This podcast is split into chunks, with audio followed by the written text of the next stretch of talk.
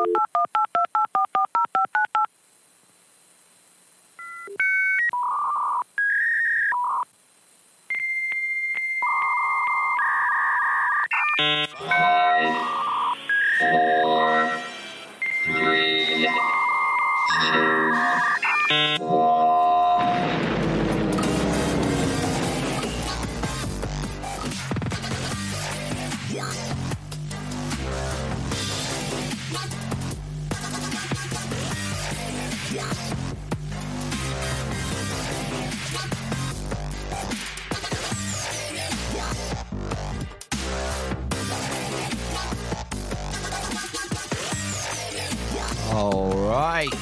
Hello, willkommen, bienvenue, konnichiwa. Time for another Armis Inquisition yet again, episode 312 on Sunday, the 14th of January 2024. I'm Phil. I'm Ben. And, uh, you know, 312 episodes. Can you believe this? And we've never done one on the Knights Templar. Can you believe that? That is crazy, actually. It is I'm crazy, Sure yeah. we must have referenced bits and bobs here. And you would think, wouldn't you? Anyway, never mind that. We- We're joined by historian and author Mark Olly tonight. How are you doing, Mark? Not too bad, not too bad. I'm surviving the cold weather. It's meant to get even colder tomorrow. Oh, talking I know. about- Talking about snow. the white stuff. Yeah. Oh, Aye. God. Yeah. It'll bring the whole country to a standstill. We know it will before it even happens. Well, better get the chains on Uh. the tyres. Yes, get the chains out. I, I'm having to shoe sheep on my way to work this last week. You don't put shoes on sheep, mate. Shoeing sheep off. I'm working up near Burnley, up in the hills, and it's one of these places you've got to go go over, drive over cattle grids, and shoe sheep out of the way. wow. I know, so I'm dreading it next week. Well, hopefully I'll get snowed off, but you know, Very good. Burnley. Put Burnley way. yeah, Reedley Hallows, it's called. Sounds like something from Harry Potter. Yeah, it does. It's, uh, anyway, um, uh, tell you what, Mark, you wouldn't happen to know out about the Knights Templar, would you? Hello. Yes, and you're back. Hey, Mark. fantastic. Honestly, we're having we're. Is it? oh, It should be the Friday the thirteenth today. I think Mark, shouldn't it? Ah, it's the curse of the Templars creeping in. I can feel it in my bones. When did? Uh, what was the last thing you heard us say? Did you hear the music come in and everything? Yeah, everything was fine right up until you were talking about shearing sheep. Right. Oh, well. Never mind. We'll just keep going because. Well, okay, you can always sheep- edit that bit out. That was really unprecedented. That- we never have Yeah. technical issues here. That was weird. Yeah. So anyway, Mark. Yeah, um, Knights Templar, Mark. You must know something about them. Can you help us out? Um, yeah, where do you want me to begin? Do you want me to start at the beginning? Well, where where where did they come from? Did they operate Okay. in the day? Okay, um, they're very much a product of their time. So what you've got to remember is that they weren't the first warrior, excuse me, warrior monks, and they were the first knights. You know, uh, knights and warrior monks were around from the days of the Anglo Saxons onwards, uh, and there were orders of knights back with the Romans. So basically, they're building on what is already quite a long tradition.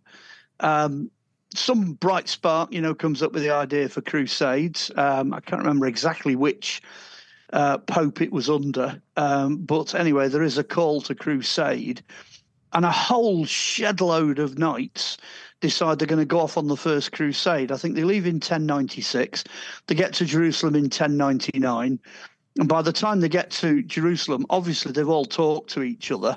Um, so you've got the start, the beginning there of two orders of knights, actually. Um, most people think the Templars are the first, but they're not. The Knights Hospitaller come first. Dead easy to remember. One's black and white, that's the Knights Hospitaller, and the other one's red and white. Although it gets a bit confusing further on, uh, but that's basically what they are. Uh, one uses the spiky cross, which is what they find in Jerusalem, because they're at the hospital. The hospital was built by the merchants of Amalfi, and they have this spiky cross. I mean, we know it now as the cross of Malta. That's what it is with the spikes on it. Um, so they adopt that. Yeah, we'll have that in black and white. And then the Templars, they go slightly different. They adopt a circle with this sort of splayed red cross in it. Um, which they only get granted officially on the Second Crusade. So it always upsets me when you see these these people doing reconstructions on the History Channel. You know, they're flying down the hillsides, going "Yay!" You know, First Crusade and all that. Whopping great big red target on the chest. You know, they'd have only lasted two minutes in the desert. That would have been it. You know, a couple of compound bows, and they would have took a lot of them out. And they don't get that second cross. They don't get that till the Second Crusade.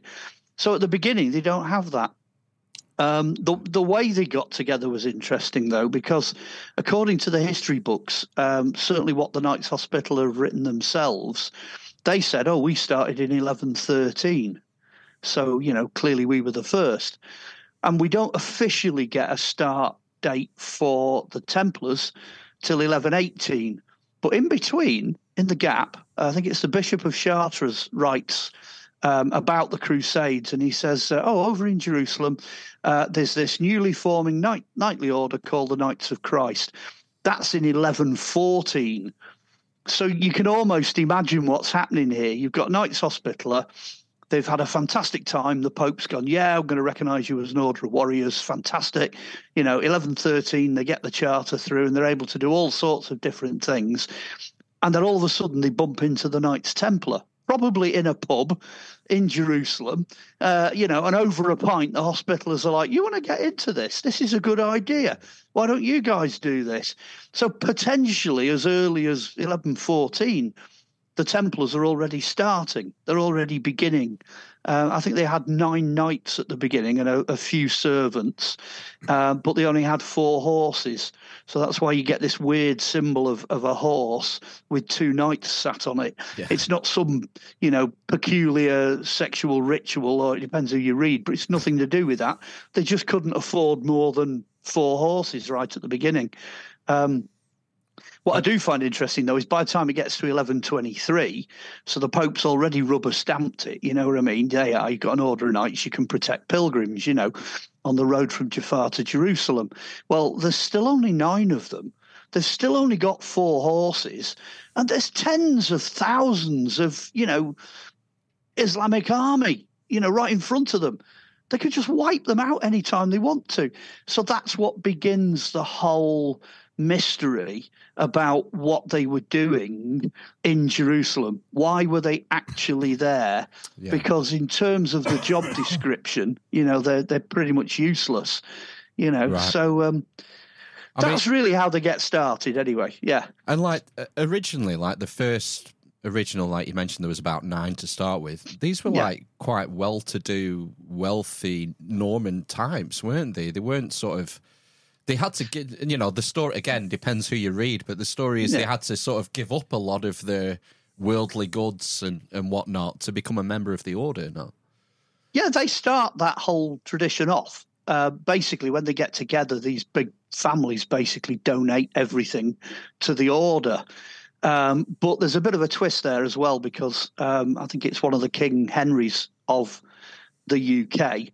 He kind of rubber stamps them at the beginning. Uh, and then one of the kings of France, he jumps in, he rubber stamps them. And then you end up with the Pope, he rubber stamps them as well. So, you know, everyone's sort of in favor of it. Patriarch of Jerusalem, he thinks it's a good idea. So it's not just the guys that you see, you know, in, in the, the red and white on horses in the fir- uh, in the Second Crusade. It's not just them. By the time you've hit the Second Crusade, they've already got a lot of wealthy backers and wealthy supporters um, who are clearly looking to make something back on their investment. So again, that feeds into the mystery of what exactly are these guys up to? What is it they're trying to do? What is it they're trying to achieve? Um, the ultimate outworking of that, of course, is Richard the Lionheart. He ends up, you know, part of the order, um, and it's it's his family line. It's the Plantagenets that that are really pumping money into them for that first period of them being established, and then thereafter, you know, they've got loads of wealthy backers. I mean, I suppose the most interesting one is is the Vatican, the popes, because you get you get this picture that the the these um, chiv- chivalric orders that you've got the Teuton- Teutonic Knights as well, and the Hospitallers.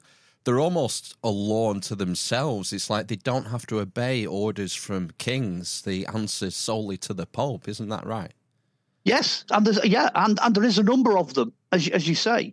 It's not just you know the Knights Hospitaller and the Knights Templar. The Teutonics are German, but you've also got the Knights of the Church of the Holy Sepulchre, who are essentially attached to the Patriarch of Jerusalem. You've also got the Knights of Lazarus. Um, their mm. symbol's a green cross on white.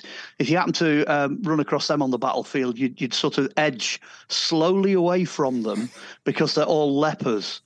Okay, wow. so uh, they're an entire order of leper knights.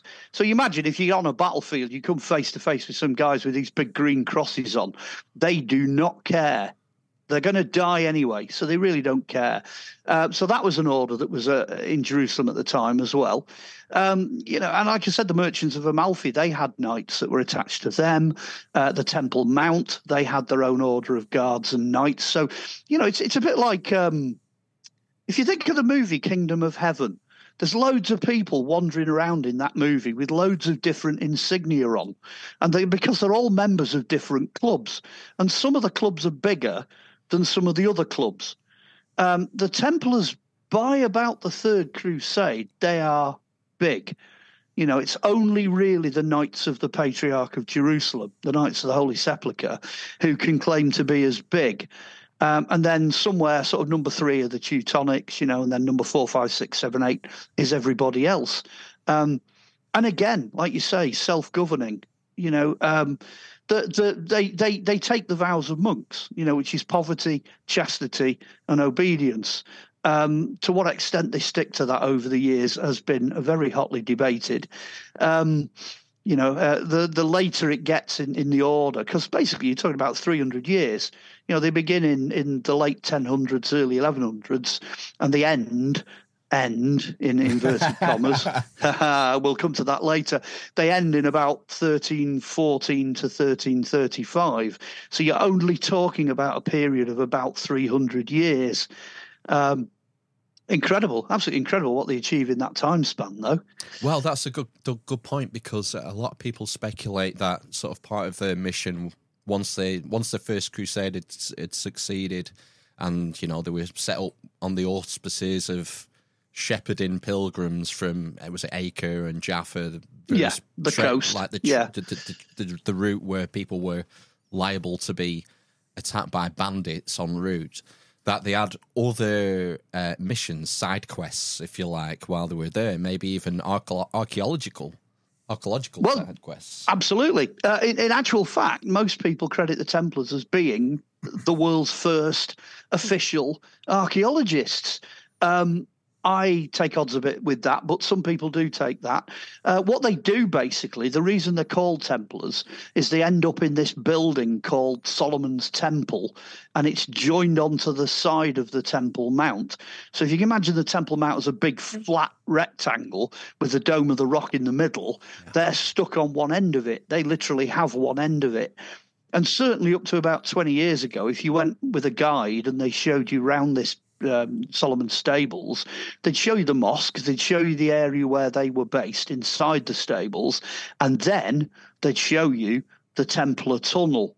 Now, the Templar Tunnel is this enormous tunnel that they were digging, and they were heading for the area just beyond the Dome of the Rock, which is where the Holy of Holies and the Holy Place and the Tabernacle and the original temple, where that would have stood. Now, when the Muslims built the um, Dome of the Rock in the seventh century, they put it next to where the original temple was. So actually, you have to overshoot it to get to the temple site. It was a nunnery in medieval times. That area was, was a nunnery, and they, they were tunneling under it to try and get to the to the basement complex. Um, they clearly found something because mm. they became incredibly rich. um, so, uh, mind you, you see, this is where the, the whole the Vatican debate creeps in.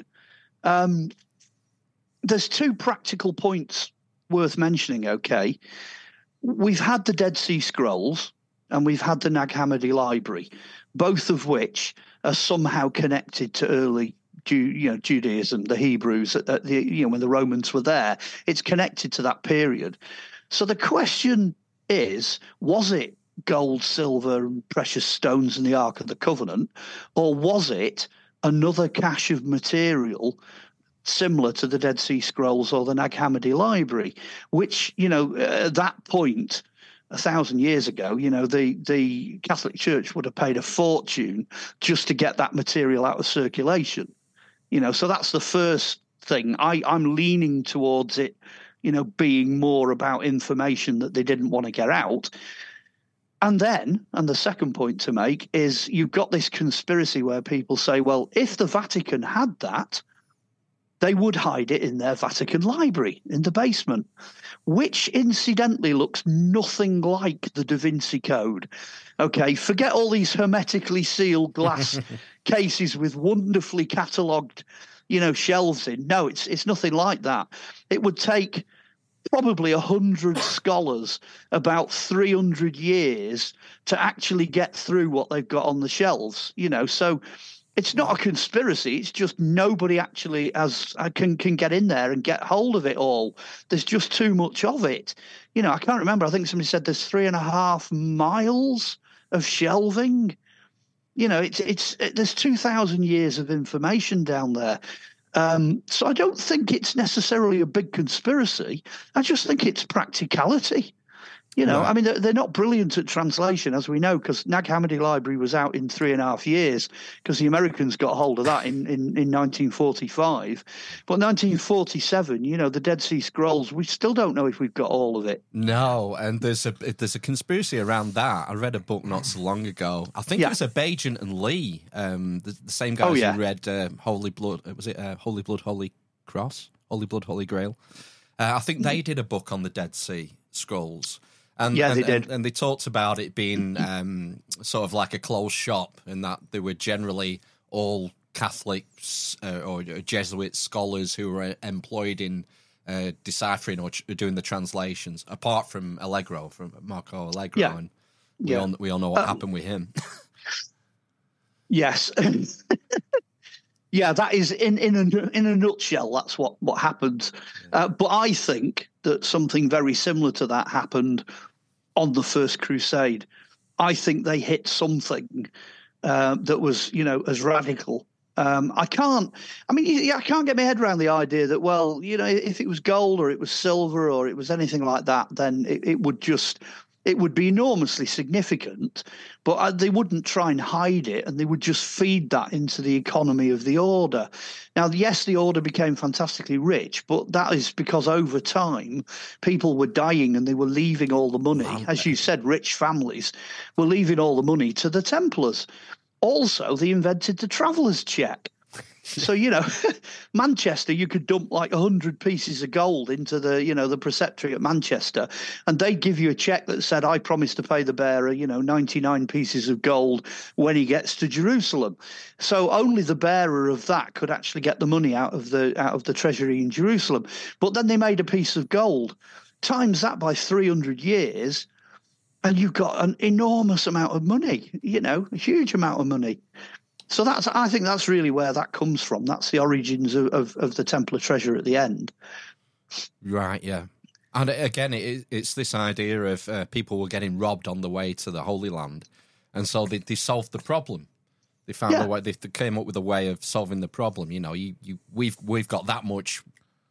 Uh, what would you say? Liquidity that we yeah. can we can we can yeah. take your money you know, in, in, in London or Paris or wherever you are, and we can doff it back out when you when you reach Jerusalem.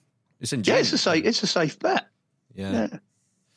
Um, I'd like to get more.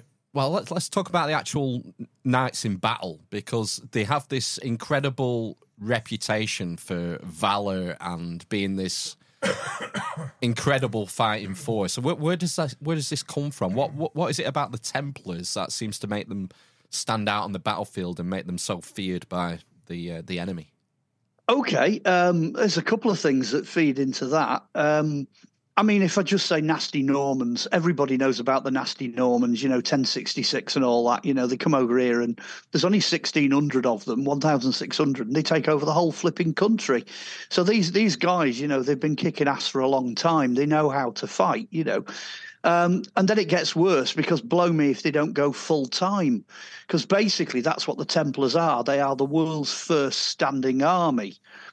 So not only were they good to start with, but now they're even better because they can do this full time. You know, um, it would only take a small number of Templars really to cause a lot of problems. Um, I think Acre was a, an example you gave. I seem to remember the Muslim army numbered between thirty and forty thousand, and the defending army at Acre, which was Templars, was five hundred. so that gives you some idea. Admittedly, at the end of the day, they were defeated. Um, and they had to yeah. cheat. The Muslims actually cheated in order to defeat them because they sent an envoy in and said, "Look, if you just surrender and you're come marching out now, there'll be no problems. You know, we'll let you go. You can get on your boats and sail away." Well, a lot of the Templars and a lot of the people that were a bit more savvy than that got on the boats and left anyway. But the, the Templars that were left who did surrender, they just massacred. They just killed them on the battlefield because they would have remained as a fighting threat. Um, yeah. Also, if you think, you know, it's it's Viking logic as well. Don't forget that Normans is just another word for northern French Vikings. So the Vikings in battle, they wanted to die with a sword in the hand, and they came, you know, as far as they're concerned, once you do that, you go flying into the mead hall in Valhalla. Um, you're a hero. You know, that's it. Your eternal life assured. So they basically took the same logic and applied that to Christianity. And they, you know, it was okay. You know, we'll we'll acquire swords, and if we die in battle, we're straight in, straight in there. You know, no worries at all. And all the sins were automatically absorbed, absolved when they joined the order. The Pope just that was it. So there was not a cat in hell's chance of them ever getting roasted in hell over a slow fire. You know, um, they were doing God's work, and that was that. So when you put all those factors together you know, you really didn't want to take on the Templars. They they were an enormously professional and very motivated fighting force. You know that that's what they were, with loads of resources, shed loads of money, and you know everything going for them. I remember a story from I think it was Dan Jones's book on the Templars a few years ago, and he tells the story of one of the knights. I can't remember which his name. It would have been some some French name Godfrey Bouillon or something.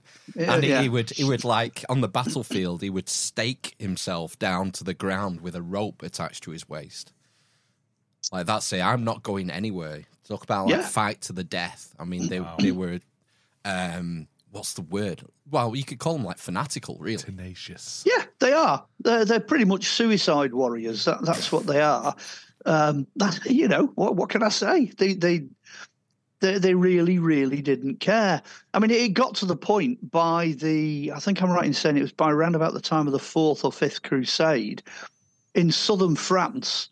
They've got the records there for membership of the various preceptories. They're, they're missing. They're missing everywhere else, but they've got them for southern France. Um, and it turns out that female knights outnumbered male knights at a rate of about two to one because what was happening was the male knights were just dying. You know, they were fighting so hard that they were all getting wiped out.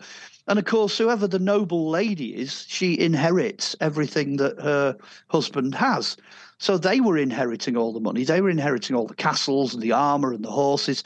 And then they were joining the French preceptories as female knights.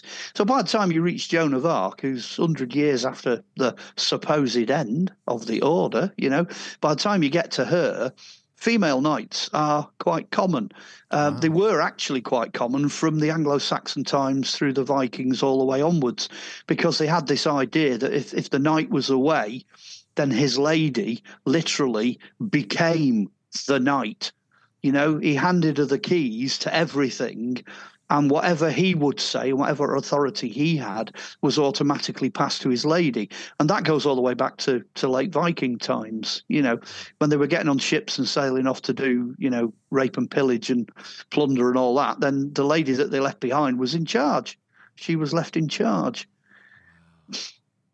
Wow. Um, we've we've sort of hinted about them them carrying on. Maybe maybe we should skip forward a bit to okay. the end of Friday the Thirteenth, thirteen or seven, and King of France. Mm. Is it Philip Philip the Fair? Is it Philip the Fair? Yeah, um, it was Friday the thirteenth, uh, as you say, um, when he decided he was going to, you know, attack all the preceptories and arrest everybody.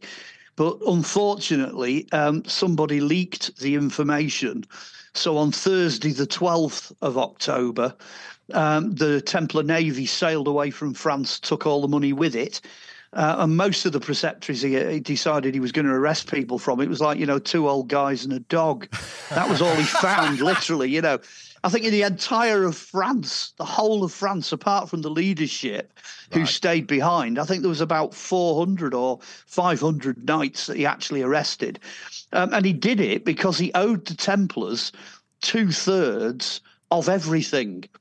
So two thirds of the land, two thirds of the money, two thirds of well, literally his kingship, he owed to the Templars. So the logic was right. If I get rid of them, if I dissolve the order, I won't owe them the money anymore. But the irony is that the Templars also gave everything they had to the neighbouring Hospitallers. So about 400 years later, I think the French crown was still fighting the Hospitallers as an order to try and get all this money and property back which they've never got. They never actually recovered any of it. So everything he did was just a disaster. It was a complete failure. Um, yeah, continuity. Continuity is a good one. Um, I'll, I'll, give you Britain as an example. Britain's a great example.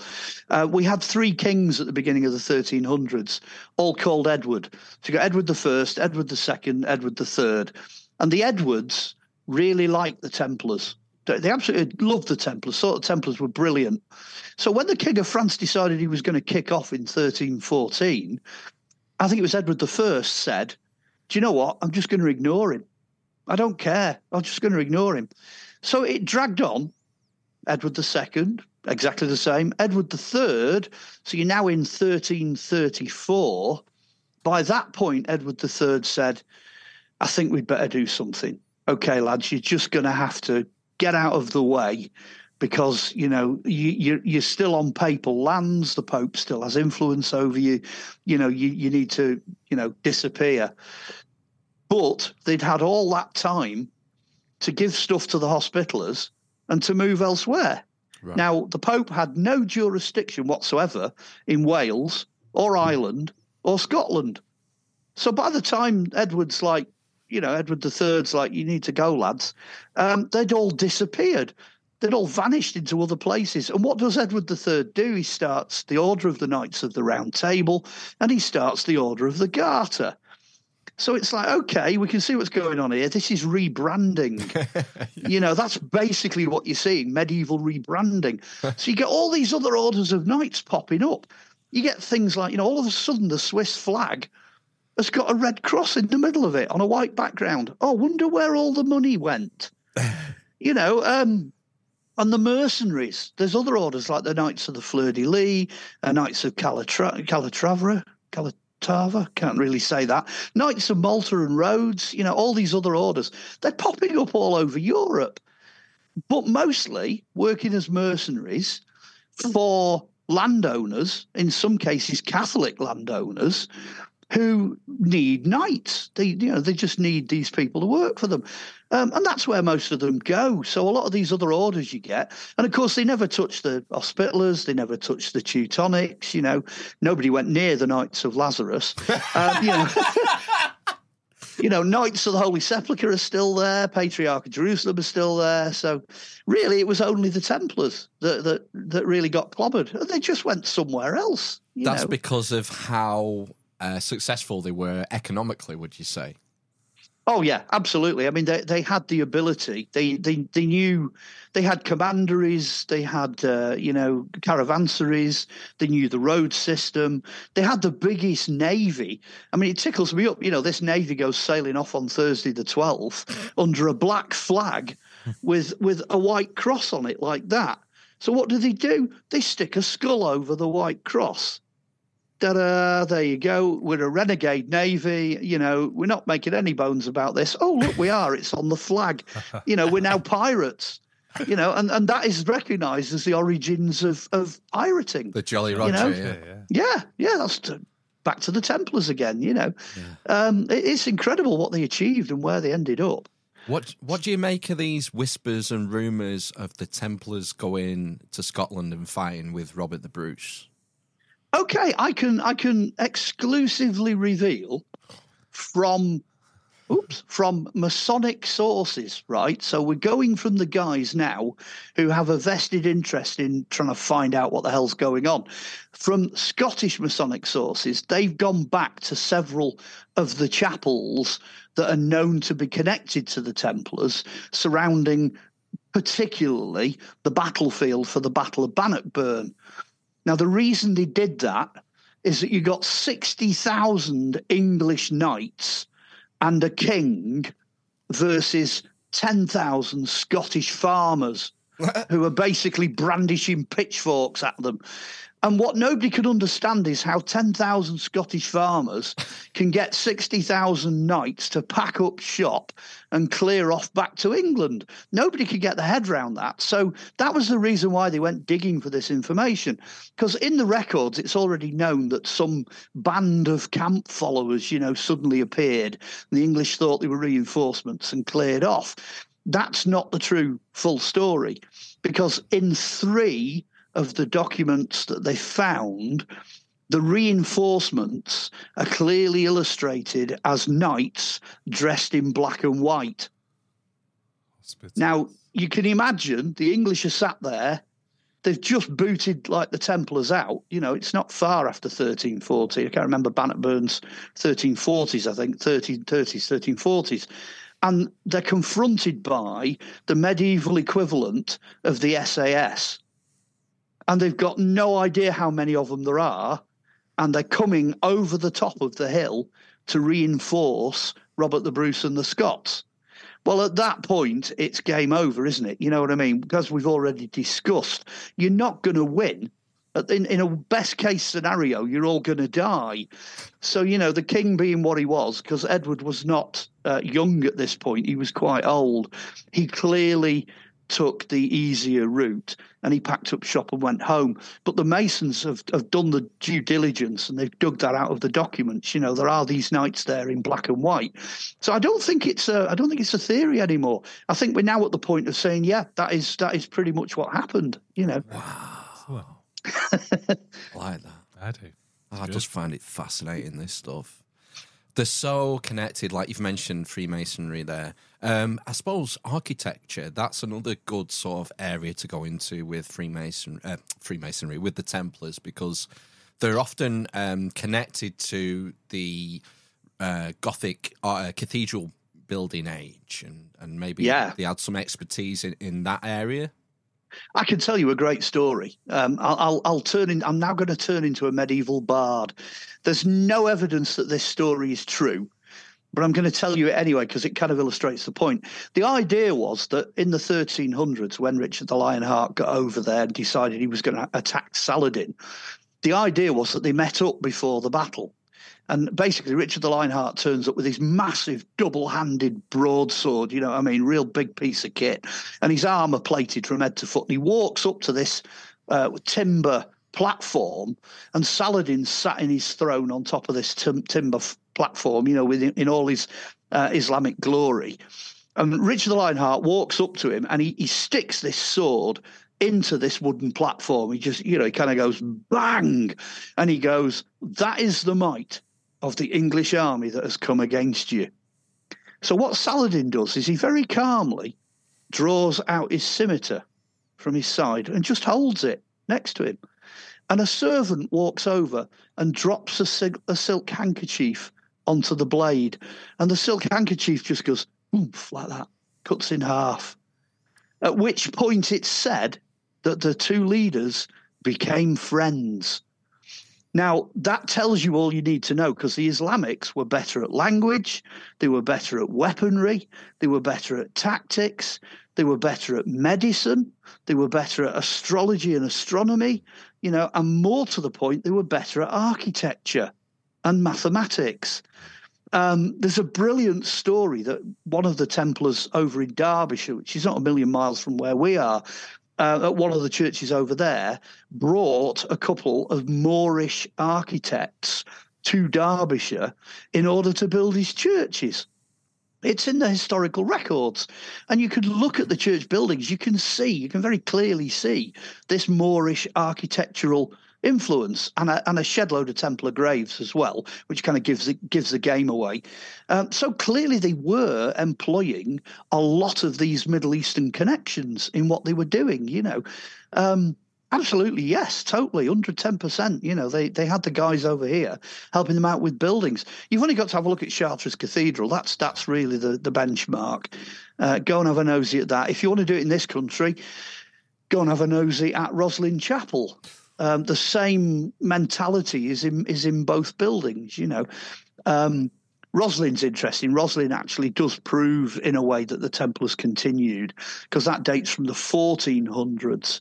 And the best thing you can do in Scotland is just go and have a look at the clan burial grounds because you've got burials from like the 1000s, the 1100s, 1200s, 1300s, 1400s, 1500s, 1600s. You look at the actual style of the burials and nothing changes. They're all the same. You've got the same depictions of contemporary knights right through. You've got the same Templar iconography. You've got the same language. I mean, I'm speaking as an archaeologist now. Um, you know, there's just no break. It never ends.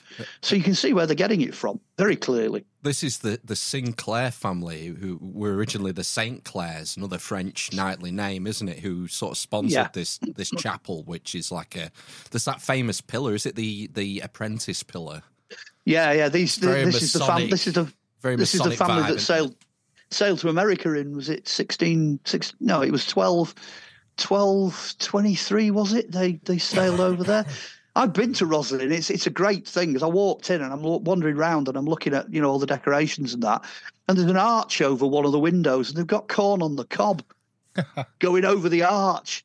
And you're like you're not telling me they didn't go to to America. Where the hell did they get corn on the cob from you know, um, pretty bonkers. If you really want your mind blown, there was an excavation down on, on in London. I think it was Canary Wharf. I'm right in saying they were excavating Canary Wharf, and in the layer from like the 1220s to 1230s, they got a banana skin.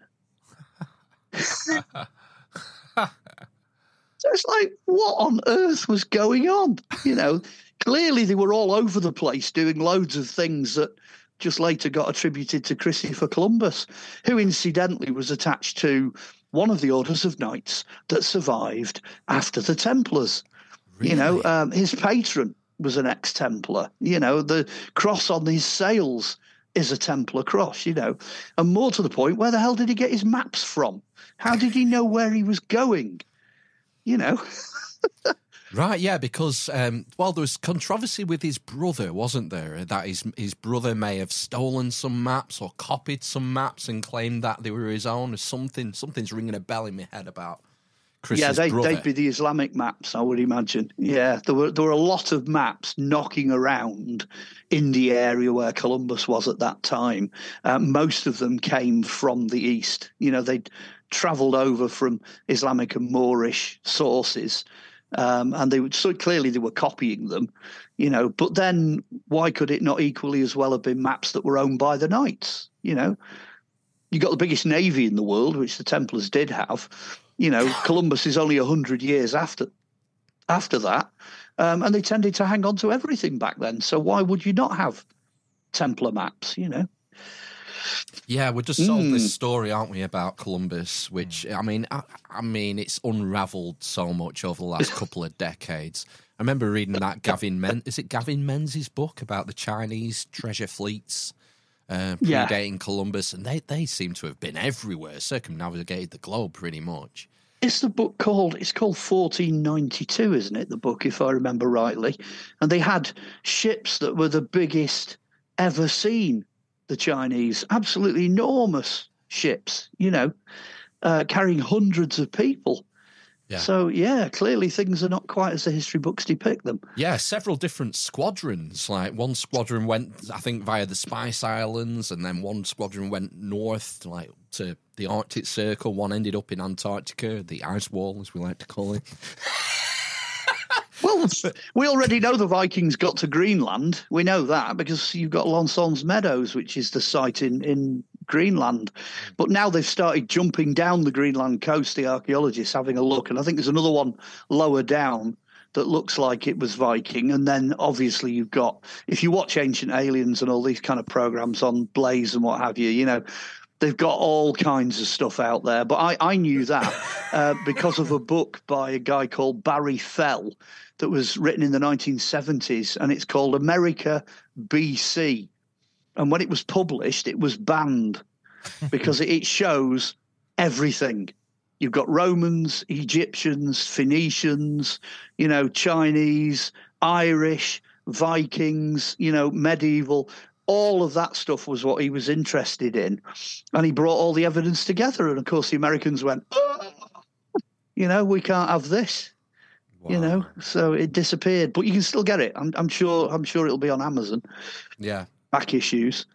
I mean, talking about the Templars going up to Scotland, do you think does this play into the Freemasonic connection? Because it seems to me, from what I've picked up, that there is a definite link between the Templars and Freemasonry.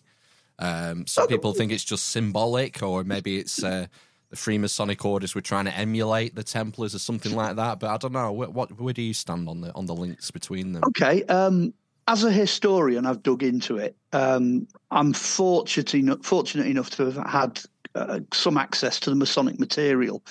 Um, I've had quite a few things passed to me over the years as well. Um, the argument in Scotland is that they have a habit of engineering things backwards.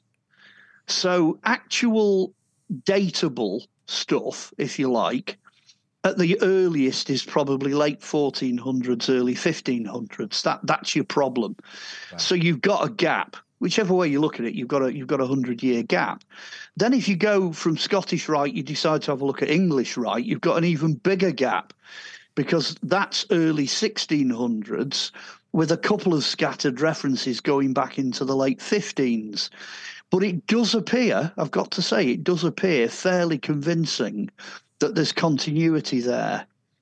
But you've got to bear in mind, because we're coming up to date now, that what history seems to be showing us is a bit of a confused picture.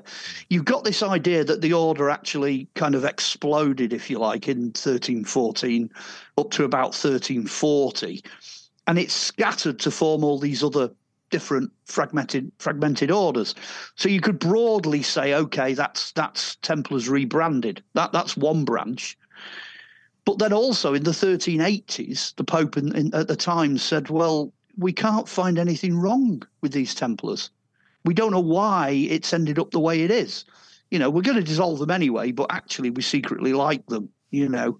So there's a possibility, in a Catholic sense, that the original temple Templars carried on as a religious order, you know, in one form or another. They could have survived.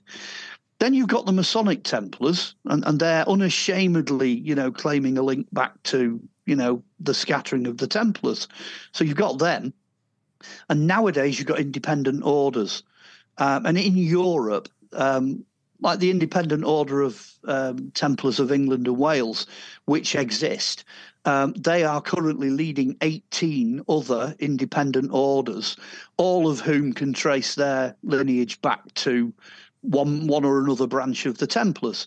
So it's clear that, that well, counting counting Britain, there are at least 19 other independent branches that have survived.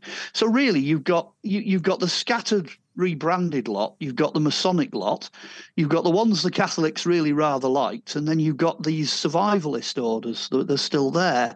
So far from them disappearing, I think there's there's a lot of evidence to say that there is continuity there. I, I do think there is some continuity. Going back to the dissolution, um, they were accused of all sorts of awful things like heresy and uh, sodomy and occult practices and whatnot. Do you think this is? Do you think there's any truth in that, or is your reading that this is a King Philip propaganda campaign? Well, mm, it's interesting because okay, the same identical set of accusations that were levelled at the Templars. I think it was in 1307 yep. that they came up with them um, and executed them in 13 14, that identical same set of accusations is used against the witches. So the witches in the 1500s and six, certainly the 1600s, those accusations against the witches are identical. They didn't even bother to change the commas and full stops. You know what I mean? They just Wow. copied it over. So the first thing that they did was deal with the blokes they didn't like, and then the next thing they dealt with was with the, the ladies they didn't like, and they just used the same formula. So that actually that smacks of a stitch up. I can't say it any other way. That just looks completely false. Hmm. However, however, this is where it does get a bit interesting. Some of the accusations make sense. There's one in there where they say they worshipped a head. They were accused of worshipping some kind of a head. Well, yes, they had a lot of reliquaries of saints, so the worship of, you know, heads was not that far out of, you know, out of kilter for that day and age. But if they had the Turin shroud, when the Turin shroud is the cloth of Edessa, when it was folded up to be displayed in Edessa, the only thing you could see of the shroud was its face, was its head. So I don't see a problem worshipping that. You know what? What? What's your problem here? It's only the same as all the other things the Catholics were worshipping. So yes, I don't think there's a problem with that. Now the idea of spitting and stamping on the cross, that's an interesting one as well because archaeologically, the whole idea of being called a Christian and wearing one of those things, Roman torture implements around your neck, only occurs in the third, fourth, and fifth century. So it's not something in the first and second century that any of the early Christians would have recognized. They just, they just wouldn't have known what on earth it was all about. Also, it represented what I'm going to call churchianity, but a medieval form of churchianity. So it was a particular type of branding, you know, that was used at that point. But if you actually knew what shape the real cross was, then you would certainly treat that Roman torture implement as, as being an insult. So when you're being initiated into the, the the Order of Templars, why not stamp on it? You know, why not reject it? Why not become a Templar, which is what they were doing. And trust me, it is. It's completely the wrong shape. You can't actually crucify anybody on something that shape. It just, it's impossible. It doesn't work. You know, um, you're going down the Monty Python route, you know, where the whole thing would collapse and the person would simply fall off, you know. Um, the Romans were doing six to eight hundred people a day. There's no way they would have dovetailed, glued, roped, pegged, screwed, nailed, you know, all the crosses together in the middle, and then tried to stand up a structure that's only got one single center column. There's no way they would do that. You know, uh, six to eight hundred times a day. They had two uprights. And you carry a beam called a stauros, which is true to the New Testament language, and you just hoist the beam on top of it.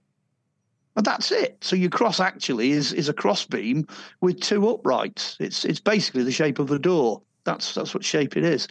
Wow. Um, and it's it doesn't take a genius to work that out. I'm sure the Templars would, with access to the original documentation. So we're back where we came in, with access to that knowledge and original translations of John, and all the Islamic Sufis, of course, who've never changed their tune. You know, religion in the Middle East has always been the same. That must have come to a, as a hell of a shock to European medieval Christians. You know, it was definitely not what they expected. Uh, and they end up becoming a completely different, you know, essentially a Gnostic type of religion. That's what the Templars become. So the accusations could actually be true, but wouldn't necessarily present a problem. That having been said, I think they, they do go a bit far with it, with the accusations. The whole idea of sodomy and, you know, all that sort of thing. It was any any male dominated order, that accusation was, you know, leveled against them over the years, probably still is. Um, you know, um, but it doesn't make it true. No, it, I, I can see the the sort of idolatry angle as well. That maybe these Yeah. Templars would have seen worshipping the the cross as being a form of idolatry. Um, but I mean, Well, it's, the, it's it's it's the first commandment, isn't it? You shall have no image. exactly. There you go. yeah. Bum bum. Yeah, so they could be seeing a, a whole sort of uh, what would you say, like uh, the the way the religion was moving at that time. We get all this. There's a, a massive explosion of iconography in the medieval era, isn't there? With the cathedral building and these massive stained glass windows and the sculpture and everything, and that maybe just rubbed them the wrong way, I guess. Uh, well, it's the origins of you know, give us your money or you're all going to hell. Exactly. yeah, yeah, yeah. You know, which is nonsense. You Um, know, there you go. Just just going back to you know you were you talking earlier about maybe they were finding documentation in the Holy Land, maybe dangerous information. I wonder if this ties in with the Holy Grail in some respects, meaning the royal blood. Do you think there's any possibility that they found they got intel about descendants of Jesus and that's what what they were keeping secret? Okay. Um, I know we're not, we haven't got an enormous amount of time, so I'm just going to, you know, shoot it's a duck and say it how it is. um, there's no bloodline because Jesus did not have children. Uh, the reason for that is he fulfilled all of the Old Testament law. And if you check out Deuteronomy, uh, whichever male breaks the virgin is married to the virgin. So legally, legally by Old Testament law, not biologically, I hasten to add, but legally, he was entirely responsible to take on the sort of Adamic husband role for his mother Mary. And that is exactly what you find in the Gospels. He acts as a husband throughout. So he would never have taken on another partner. It just would never have happened. Uh, the whole idea of you know uh, the Grail being you know the womb and the bloodline and uh, you know I, I cringe as as a historian and a scholar because all of that's come up in about the last 60 70 80 years you know it, it's it's a myth it's a modern day myth. Um, if you went back into you know Victorian times just you know a couple of hundred years ago you you would not have found that. That is that is not the case. I've just got a book out as well. Um, I hope I can say this right. It's called the Polychronicon of Merlin, Joseph, and Arthur. It's on Amazon, and that explains in graphic detail exactly what a grail is and how it works and how it functions, uh, and why all this modern stuff is is nonsense. So, if people want to get it in hardback, because it's a glorious book in hardback, it looks marvelous. Um, so dash out and grab that. But no, there are there are no there is no bloodline. Um, people are then going to jump on that and they're going to go, well, hang on a minute. Somebody called Jesus went and evangeli- evangelized India, you know. To which my response is 23% of the population of Jerusalem were called Jesus because Jesus is an anglicization of Joshua. Joshua, His real name's Yeshua. Yeah. We only changed it so we didn't get him confused with the bloke in the Old Testament. Um, even as a, a brother, John, who uh, is a stepbrother, who actually physically resembles him. And it's said that he went to India. So I don't have a problem with somebody called Jesus wandering around India who happens to look, you know, messianic, evangelizing them. That's not a problem because there were tons of them. They were all over the place. But it's not the dude that dies on the cross. Absolutely not. It's not the same. It's not the same guy at all. You know. Yeah. Um, yeah, confusion sells books. well, it, it's so murky, isn't it? That first couple of centuries after after the the event, you know, there's very little sort of solid information. There's just the odd quote here and there from from uh, Pliny or Tacitus or whatnot, and then all of a sudden we have this explosion of Christianity. It's like, whoa, where did this come from? You know? Um, yes and no. Okay, yes and no. Um, I'm just about to start working on a book, which I'm going to call it. Hopefully, this is the working title, um, "The Keys to the Temple," because what I want to do is I want to have a look at those first couple of centuries and try and you know set the boat on the right course, kind of thing.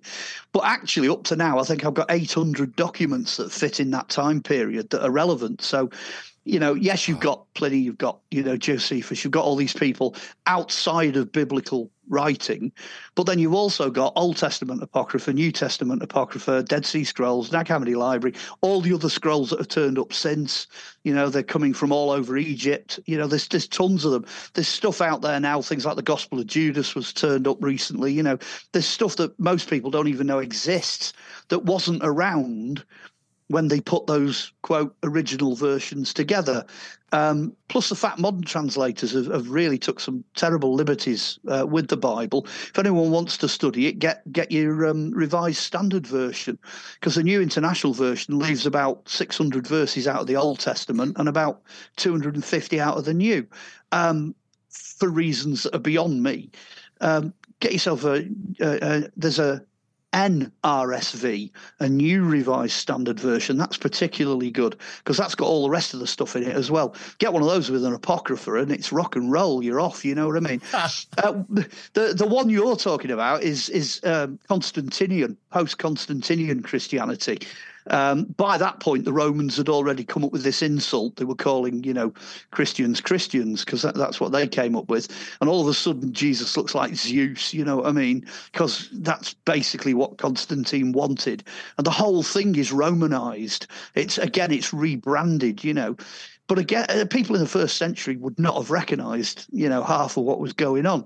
But even then, if you dig through the Constantinian stuff, it's little details. It's like uh, his mum, Empress Helena, goes over to the Holy Land and she brings back, you know, various bits and bobs, bits of the cross, you know, and a, and a robe and a few other things.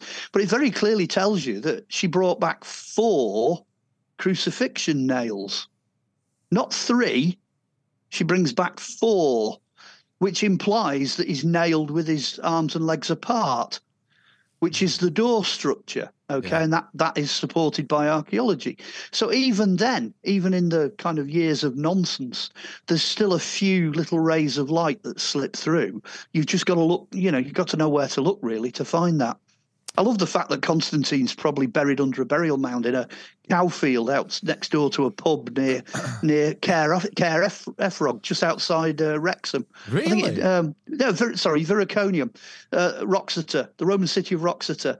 Um, there's actually a place called Constantine, basically, um, and he's I think he Eaton Constantine. And he's said to be buried there. So uh, you need to go and buy the King Arthur book. Yeah, yeah, definitely. Good shout. Yeah. I read a, I- read a decent book recently. Well, it's an old book about the uh, the catacombs. It was an analysis of uh, the catacombs in Rome. I'll drop you an email if I remember what it was. Oh yeah, yeah, that'd be it might be fantastic. useful I've, I've been in those. I think I think I've got some little. Don't tell anybody, but I've got some little pieces of bone. I couldn't resist picking up some little fragments of bone from the catacombs. So I've I've got them in an archaeological packet somewhere, clearly labelled, so people know what they are. Oh, Um, you're probably yeah. safe then. That's that sounds Yeah, official. Well, Mark, this has been fantastic. yeah, amazing. Yeah, we should let you go. We've uh, blown over an hour already. Oh, we really? Yeah, yeah. Gosh, I don't feel like I've got started. I know. Well, you're gonna have to come back, and we'll maybe do a different subject next Yeah, time. Yeah, definitely, yeah, further down the great. line. Yeah. Or, or the other thing is have a look at all the other mysteries that we didn't cover, and I'll just do a Templars part two if Yeah, you want. yeah, I'm quite do. up for doing that. Yeah, absolutely. Yeah. We've Yeah. been six Yeah. years without Templars. We we deserve a rich vein of Templar. a, a binge. Uh, yeah, yeah. Temple There you go. Right, Mark. Well, this has been fantastic. Thanks once again for joining us. And uh, folks at home, check out Mark's book. It's the best thing just to search on Amazon. Is Amazon, Amazon the best place, Mark? Okay, I'll I'll I'll I'll finish on a very very very quick advert. Okay, uh, if you want any other books, because I think there are nine different books in all now, they're all on Amazon. The whole lot is on Amazon. So just type my name in. It doesn't matter how complicated the name of the book is. Sooner or later you'll find it because there are nine of them on there. Uh, if you want to see me in action doing any of the media stuff I've done in the past, it's all on YouTube and it's all in one place. So go find Drake, Michigan. If you go find the Drake, Michigan site, it's all on that. And if anybody wants to contact me, again, really simple Facebook. And just drop me a line on Messenger. Come, come and friend me. As long as your name's not Fifi Trixabel and you're not like a fairy with a rainbow as your picture, you know, and you're some trucker from Birmingham, you know, forty stone trucker. Um, as long as you're not kind of, you know, trying to pull a fast one, um, I'll accept you. You know, I'll, I'll, I'll friend you. Um, so that's it, really. It's Amazon, YouTube, and Facebook. Come find me. Smashing. Well, you Nice heard it one, here. Right. We, shall- we shall sign off for this part and uh, return in 10 or 15 minutes for uh, and open the phone lines, eh? Yeah, let's do that. See you on the other side. Well, it's been an absolute pleasure, Mark. Thanks once again for joining us and uh, wish you luck with uh, the new book as well. Thank you. Thank you very much. Yeah, thanks, Mark. Pleasure. Okay. Uh, stay on the line for us for one minute, Mark. Uh, you two Will out, do. you lot out in YouTube land. Uh, we'll see you very shortly. All right. ta Cheers. Bye.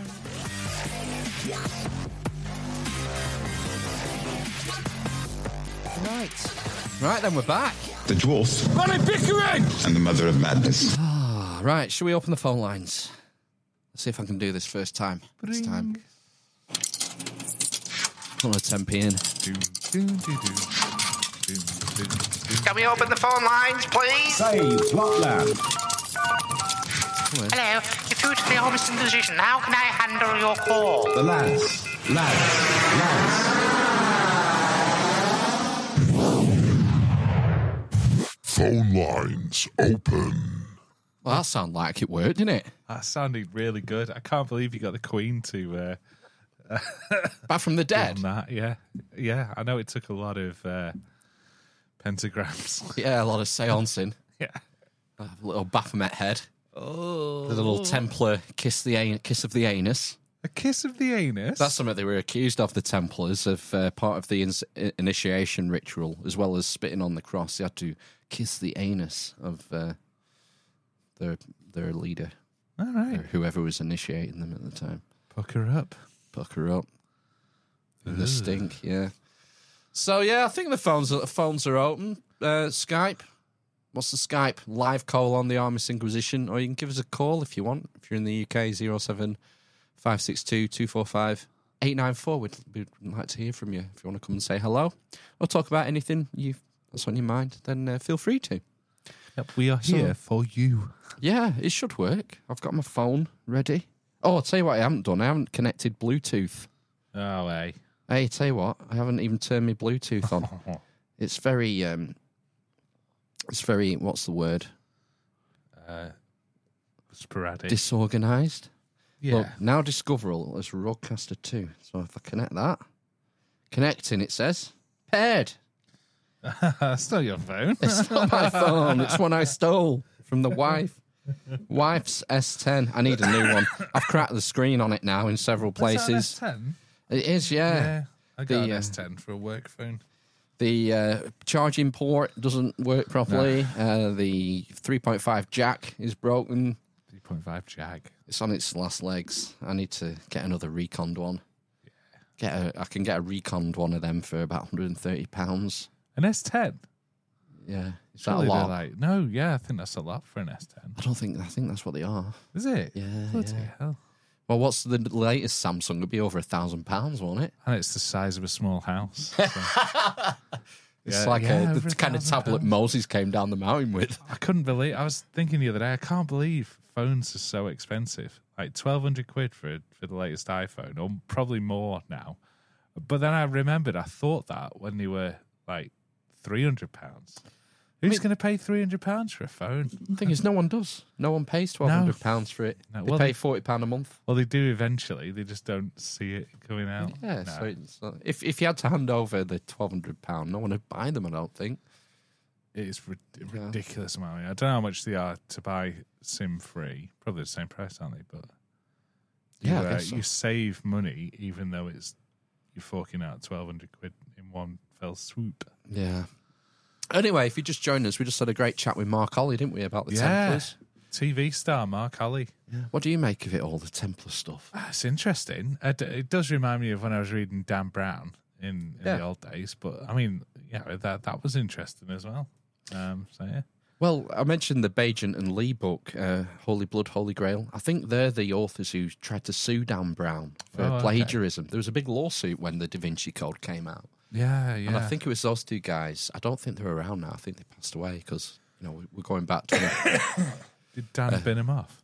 I think he won in court, you know. Right, okay. I might be getting this completely wrong, but I seem to remember there was a controversy and he was being sued. Yeah, I do remember But, a yeah. bit of a kerfuffle. I remember going through a phase 20 odd years ago, reading, I read all Dan Brown Yeah, books, Angels and Demons and what- Yeah. the other one. There was one, I don't know, Ice Station Zebra, was it? Like um, uh, Slaughterhouse Five guy. What's his name? Ah. Anyway, um, what was the one about? There was like a, there was like a, an antimatter bomb under the Vatican. That was Angels and Demons. That was Angels and Demons. Yeah, I, li- I like that one. It seemed a little. Uh, It was better than more the Da realistic. Vinci Code. yeah, and the battery was it was in a containment field. Like Yes, a- yeah, and yeah. the battery was going to run out, and That's the guy it. had he'd rigged a video camera on on it, hadn't he?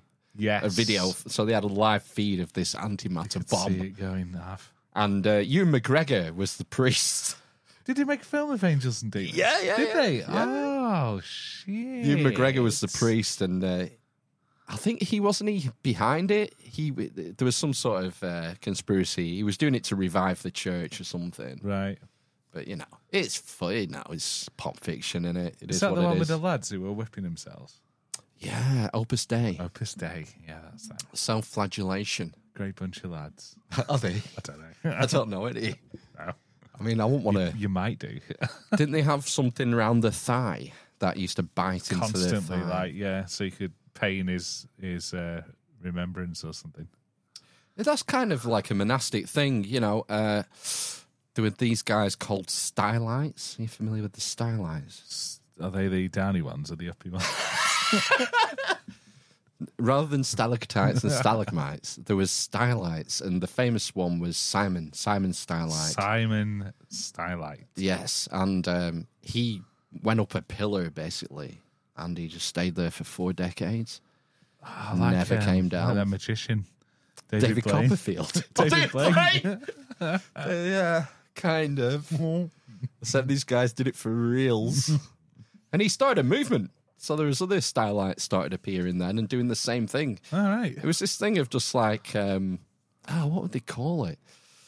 Um, well, it's like this, the stories of John the Baptist. Uh, he would wear like uh, this rough, uh, like straw camel camel hat, camel hair, you know, schmuck, and he just Yeah. ate locusts and honey. I can't remember the name for it. A type of mode of being where you, you sort of deliberately shunning any sort of comfort. Yeah. Yeah, there's a bit, a bit of that in the Quakers, isn't it? Where they meet in unadorned mm. rooms and things. Is there? Yeah, I think there's a lot. There's a, a touch of that in every religion. I can't remember what it's called. It's that that kind of simple Amish life, Yeah, I don't know. It's giving away all your riches and all that jazz. Oh yeah, definitely. That's a huge component. Well, as Mark said about the Templars, that's that's what they signed up for. These French noble landowners, and that's where they got a lot of their power from because the the Templars just inherit. They became massive landowners, and land was you know as good as money back in the day. Well, much, it yeah. is now, isn't it? Yeah. You know, but it wasn't just the knights; they had all the staff uh, who were sort of connected. They were they weren't Templars in, in the sense that they'd sort of taken the same holy orders, but they were, um, you know, he- well, he mentioned squires, did Squires, he? And yeah. uh, they had all sorts, horses. all sorts of different. Yeah, they'll have had stable boys and people who looked after the horses, Yeah. people who managed the properties and the, their holdings. Then they had the banking side, people who just worked in the the banking side of things. It's mad. Like running the cash machines. Yeah, yeah, running the cash, emptying them, emptying the cash machines and topping them up. It turned into a corporation, like the first corporation. It's mad, isn't it? Then it all disappeared, or did it? Or did it? I don't know. I don't know. But yeah, it's interesting. It's one of my favorite. It's it's interesting how this subject seems to tie in with lots of others, like Yeah. Freemasonry or Holy Grail or the cathedral building era, ancient architecture, Architecture, yeah. the art. You know, it's. There was, it's do you remember that, that chapel we went to near Avebury, and that had some saints in it, like wood cuttings and stuff. I've got, I took photos of them, but I remember thinking, what they've all got weapons, these lads. So I'll have to look back at them photos and see if they're they're sort of saintly or Yeah, it was like there were each Army. apostle had certain iconography. yeah. There, there was more than twelve of them as well. There's a, there's a fair few, and they were all in those little reliefs, weren't they? On the Yeah. thing. You find that in all sorts of churches, like the church near us. Is it the church near us? They have statues up high of each 12, 12 and they, they each have different iconography, iconographical motifs. One will have a, a set square. oh, One will have a yes. sword. Oh right, I can't remember will that have was a- it. a and they've got torch. their own their own special, but maybe relating to their day jobs or something, perhaps. I don't know. I don't know. It's a mad. Christian iconography is a rabbit hole in itself. yeah, just random I shit. was, I was I finished. think was it Helen in the chat who was saying that uh, in the um, Rosslyn Chapel there's a relief of a fox preaching to a group of chickens or something. Wow. and and you know all that mad American stuff from before America was found, corn on the cob and whatnot, the maze, the maze maze. yeah, I've never been. Never been I haven't. Rosslyn It's, it's Chapel. good. That should be on the list. That should be on. A, when do we go on our annual pilgrimage to somewhere weird? Well, last 'Cause year we'll was put it on March, the weren't thing. it? Let's put it on the list. Where is it? Near Edinburgh. It's high. It's high. I think. I Is it think it's- high? Ugh, I think it's high. I think it's north of Edinburgh. not going high. I don't know. I don't know. Shall I look it up? Let's look it up. Um, I'll just click to. Uh, I'll just We'll, we'll con- book it while Matt's not here. consult the book of no- knowledge. Rosslyn Chapel. Chapel. oh, it's in Roslin. Forty-four quid. There you go. Tickets and tours. Let's click maps. Let's see where it is. Uh, here we go. Let's uh, Esk. let's zoom out here. There's Roslin. There's Roswell. Roswell. Newtongrange. Newton Grange. That's a Bonnyrigg. Dalkeith. I've heard of that. Edinburgh. There we go. Oh, it's south of Edinburgh. Ah, oh, it's just round the corner. hop, skip, and a jump, man. I reckon that's closer than Stonehenge. you reckon? As the crow flies. Oh, here we go. How long did it take? What time did we have to my set? hill to die on. What time did we have to set off to get to Stonehenge? Five o'clock. Three hours. Three hours. right, three hours to Rosslyn Chapel. Yeah. I think that's less than Stonehenge. It's There's, less than 200 there's miles. four sets of roadworks en route. yeah, it's definitely less, I would say. Come on. Oh, ah, four hours to Stonehenge. Yeah. By a country mile. Hey, how 220 about miles. how about we still set off at five and just do something for an hour on the way? Then we should. hey, we might be able to stop at Tebay Services. Oh, what a treat! Absolutely. The finest services. Yeah, I wonder. Yeah, I mean, there must be other stuff to do because I mean, you can't spend a fucking like two days in Rosslyn Chapel, surely. There's strip clubs in Edinburgh. What about at Gorebridge? Gorebridge. Gore Bridge. That sounds, uh, yeah. Prestonpans. That would make us feel at home, wouldn't it? If we went to Prestonpans. Yeah, maybe. Yeah, I mean, Gla- uh, Glasgow's the, the night out in Scotland, isn't it? I But, don't I know. mean, Edinburgh's quite nice for a night out. Yeah, I've, I've worked in Edinburgh a few the castle times. and whatnot. Edinburgh Castle, you know, I've not been there since I was a kid. Yeah. We should do it because you could stay in Edinburgh and go to go to Roslyn. I think. Well, we have to disguise our accents? Will we have to put on Scottish accents so we don't get hung, drawn, and quartered? You like us? We're from the north. We're from the Some south. southern- well, some southerners, you say. Oh, hang on. We've got a. What's this message here? What's, oh, what's going on? Chats. That's very uh, kind of whoever that is. Um, why isn't it coming up?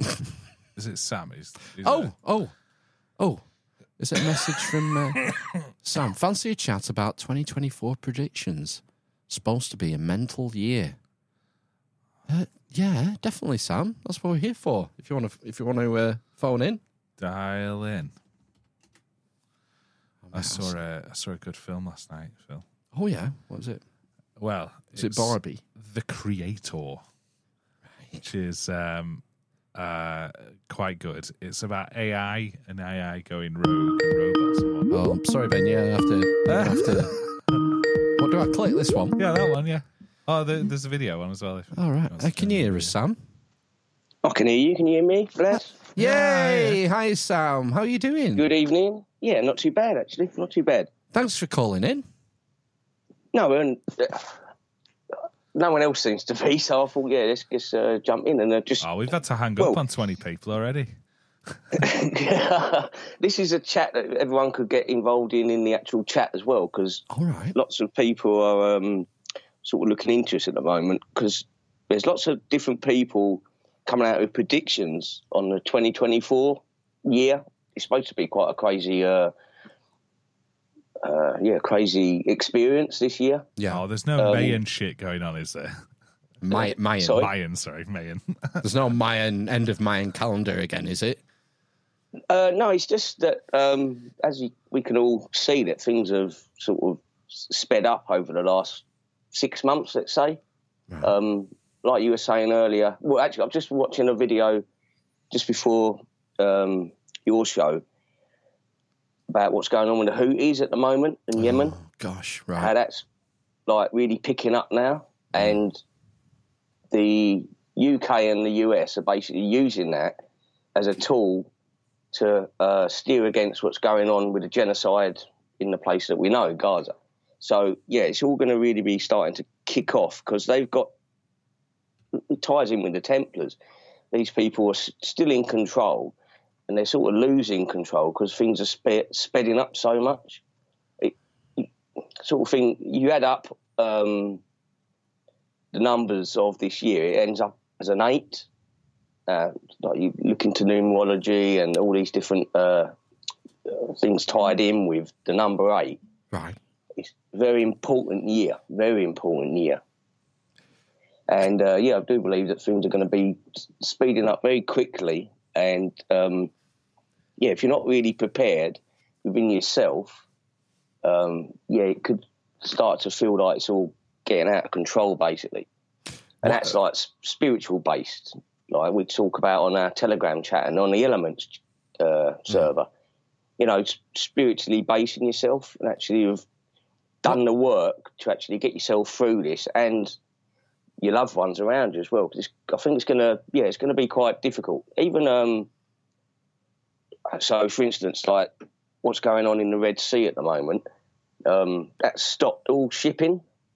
So it could get to a point where the shel- shelves are empty. Have you got six months of tinned food and pasta and rice already, and a garage sitting there, so that if the shit does hit the fan, you're already and you've not got to go down to Tesco's or Asda's and fight for a few tins of like beans and stuff that you don't even know that you can make a, a meal out of. You know. Yeah, a bit of prepping. What do you do on the, on the spiritual side of things, Sam, as far as sort of uh, centering yourself and trying to prepare yourself or shield yourself from what's going on? Is, there- is there anything that you do regularly? Any regular regular practice or meditation or anything? Qigong, I, I do uh, practice Buddha showing a thousand hands most days, which is five exercises. Right. So it's two Qigong exercises that builds up the uh, energy. Then you've got three uh, meditational exercises afterwards. Um, How long does that take you to do? uh, depends how long you want to do it, really. You can do it all in 20 minutes or you can spend two hours. I've done uh, I've done qigong for oof, three years now. Just finished a, a sword um, kind of session over the last ten weeks. Uh, Pork sword. a pork sword. Yes, it's similar moves, but focusing the energy through a blade or a Yeah, pepperami. yeah. Um, Yeah, but well, yeah, me- it's, it's really interesting. me- I find it. I find it, when I started, I thought, oh yeah, okay, whatever. Um, but it, there is, you know, that spiritual element that you kind of uh, shrug off when you're like me. Um, it kind of uh, it gets to you eventually, and there there is a there is a level of uh, sort of calmness about Peace? it. That's yeah, that's more than just the the movements. I guess it's more than just exercise, and it's more than just um, karate because I've done that sort of stuff before, uh, and that's, that's sort of purely self defense. Although there is a there is a spiritual element to that as well, I would say. But qigong is definitely um, definitely something there. I'm probably just getting old, but yeah, it seems odd. But there's, there's many types of styles of qigong, um, you know, and Yeah. like you were talking about with the met, like a sword is metal, and if it's forged correctly, um, it's got a lot of energy within the metal. Like um, we were talking on our Telegram channel last night, we had a chat and explaining that I so I got into spirituality at a very early age, and um, from the age of about 14, I'd for almost 10 years, I'd go to uh, this place in Thamesmead, which is all old old ladies basically, but they're all mediums and what have you. So, for instance, um, Was The there no lady large that- ones? sorry, Were there no large ones? They were all medium. Uh, yeah, no, they're all very short ladies, actually, most of them. Yeah, but uh, they so they were very spiritual, uh, great with their spiritual work. And for instance, Molly, the lady that ran the group, on many occasions she'd sit there, go into a trance state, So all the lights were off, and all all we had is candles in the room. And she'd hold a candle in front of her. Four candles. She was a lady in like her seventies, and um, she'd go into a trance, and it was almost like smoke would come over her face, and her face would change to either two uh, old Chinese men or a Native American Indian, and her voice would change. Yeah, and she fucking they would talk to you. It was, yeah, yeah, yeah, mental. Do you know what I mean? My sister experienced it once and she never come back again. There's a, and they talk, weird yeah, they thing. talk, talk to you and give you advice and stuff. It was like her higher guides. Yeah, it was mental. So I was doing this at like around 16. So I was right into the spiritual work, meditation all the time and whatever. So I've sort of l- learnt it a long time ago, but um, it's for everybody, you know, once you like understanding consciousness and like, because I always wanted to know who am I, where am I, what is this place? Do you know what I mean? Yeah, yeah. It's it's the eternal question, isn't it? Who are we? Why are we here? Where are we going? Is there more to this realm than meets the eye? And you know, you're not going to find these answers without. Well, there's different ways, different methods. You know, um, oh, OBS, you know, disconnected. Oh, don't what that that meant. Oh, I wonder if Sam's still there. Hello. He may. I don't know. Oh, what's going on here? I don't know. That was that was a new sound, wasn't it? Yeah, are we? Uh, Zoom. What the hell is Zoom doing still running? Sorry, let me shut that off. I'm guessing we're still streaming, but uh, drop us a comment if you can hear us. Let me just uh, click this on. Oh, it dear. doesn't look good. Doesn't look good, does it? Oh, are you there, Sam? No, he's gone. Something bad has happened. Yeah, I wonder if the internet dropped out or something. Now, usually OBS will reconnect if the internet drops out momentarily. Right. But um, I'll tell you what, Restream would tell us, wouldn't it, if I just went to Restream? Um, that all looks good, doesn't it? Let me refresh it. I wonder if. Oh, no, no, it's gone. What a fucking pain in the backside. Um, right. Uh, that's a shame. Yeah. The internet must have gone out. All right. Let me restart then. Restart the stream. Restart the stream. Uh,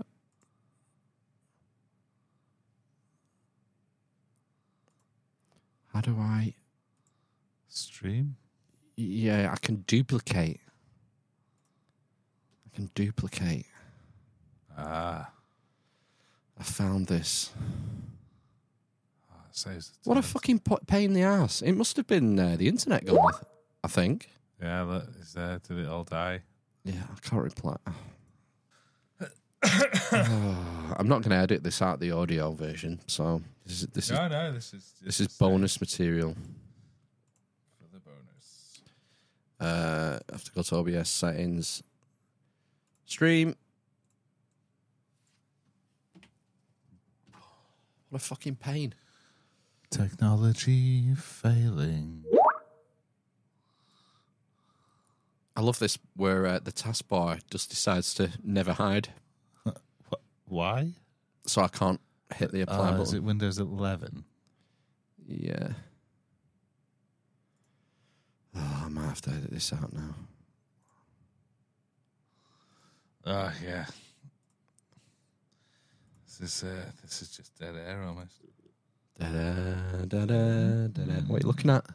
Bacon, Bacon. bacon. Someone's talking about nitrates in bacon. All right. Well, we should be streaming again now. Are we should be live. live? Should be. I think. Yes, yes, we're back. Oh look, here we go. Ah, Hooray! I think we had a disconnection. We did. A discombobulation. Someone must have been listening in.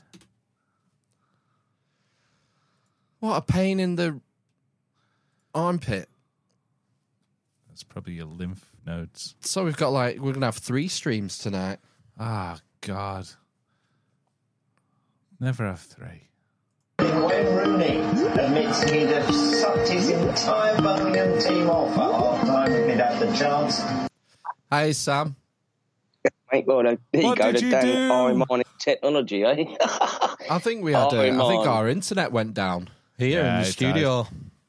Big I thought it was chug my disco end. involved. I was No. my crap, crappy old tech that I'm using. No, it's our end. I fe- what were, what were you saying before you got disconnected? I can't remember now. Neither can I. Um, I thought you were talking about the uh, the Molly, Molly who could uh, transfigurate into Oh, Chin- Chinese yeah. men. So, yeah, and I, I got uh, to the point like you're talking about with the metal with the Hmm. qigong. Oh, yeah. So, got to a point where I um, it was actually really nice actually because they were teaching me for years, and then and what they'd do it once a month they'd have a like a fate type day where you could come along, get a reading and things like this off of people for like uh, next to nothing. You know, you just made a donation where sometimes people couldn't afford to pay 10, 15 quid.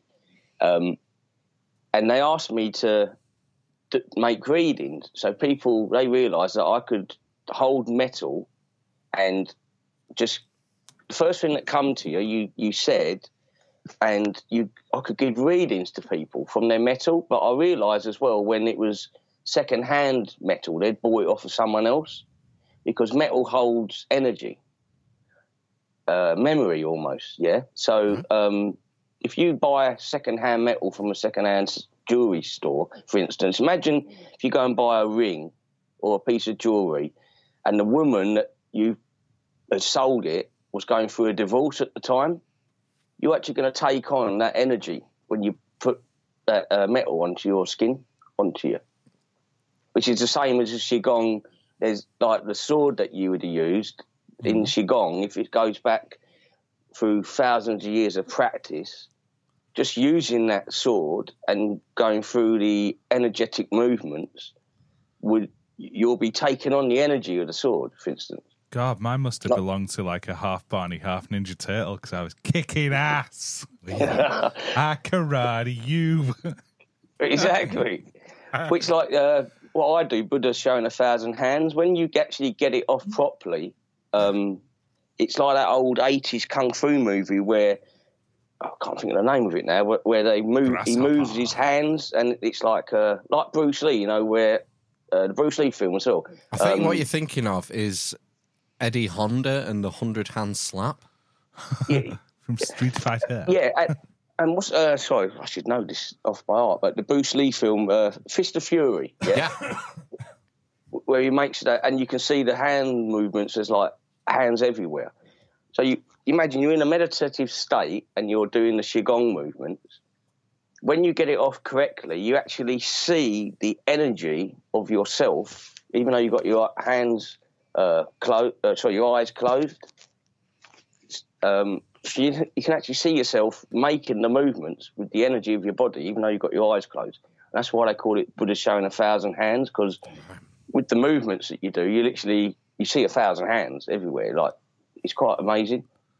I need to take more mushrooms before I do uh, Qigong, I think, so I've not got that far yet. yeah. Well, you've only been doing it a few Well, years. Three, yeah, What I'm saying there's no, there's different practices. You see, Right. lots of different practices within qigong. People were saying in the chat that um, you need to post some sort of tutorial in the Element server, Tony, so people can try this at home. Your practice.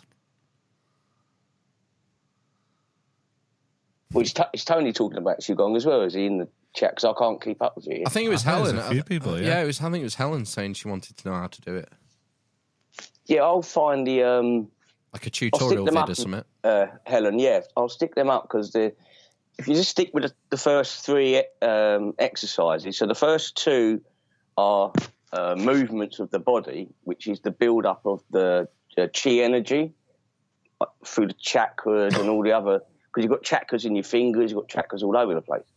Um, and then the last one is a meditative. Not everyone.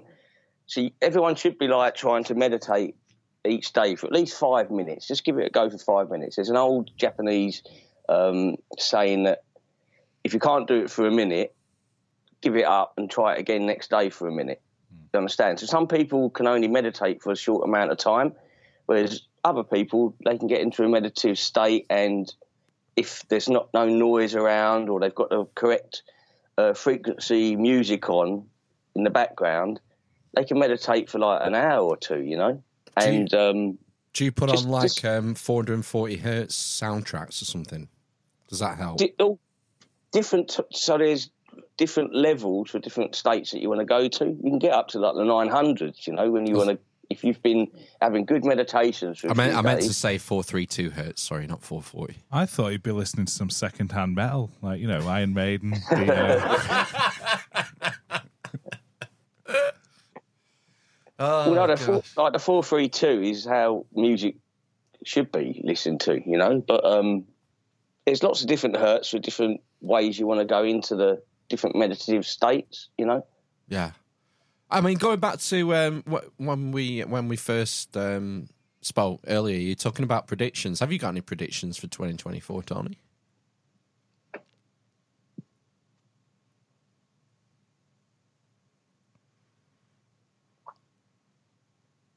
It's taking a vow of silence. Oh no, you called him Tony. you said. Sorry, Tony, yeah, I, was- Tony, I was, fucking I was hell. waiting for someone in the chat. Jesus Christ, Sam, because you you mentioned Tony in the chat. Sorry, Sam. Sam.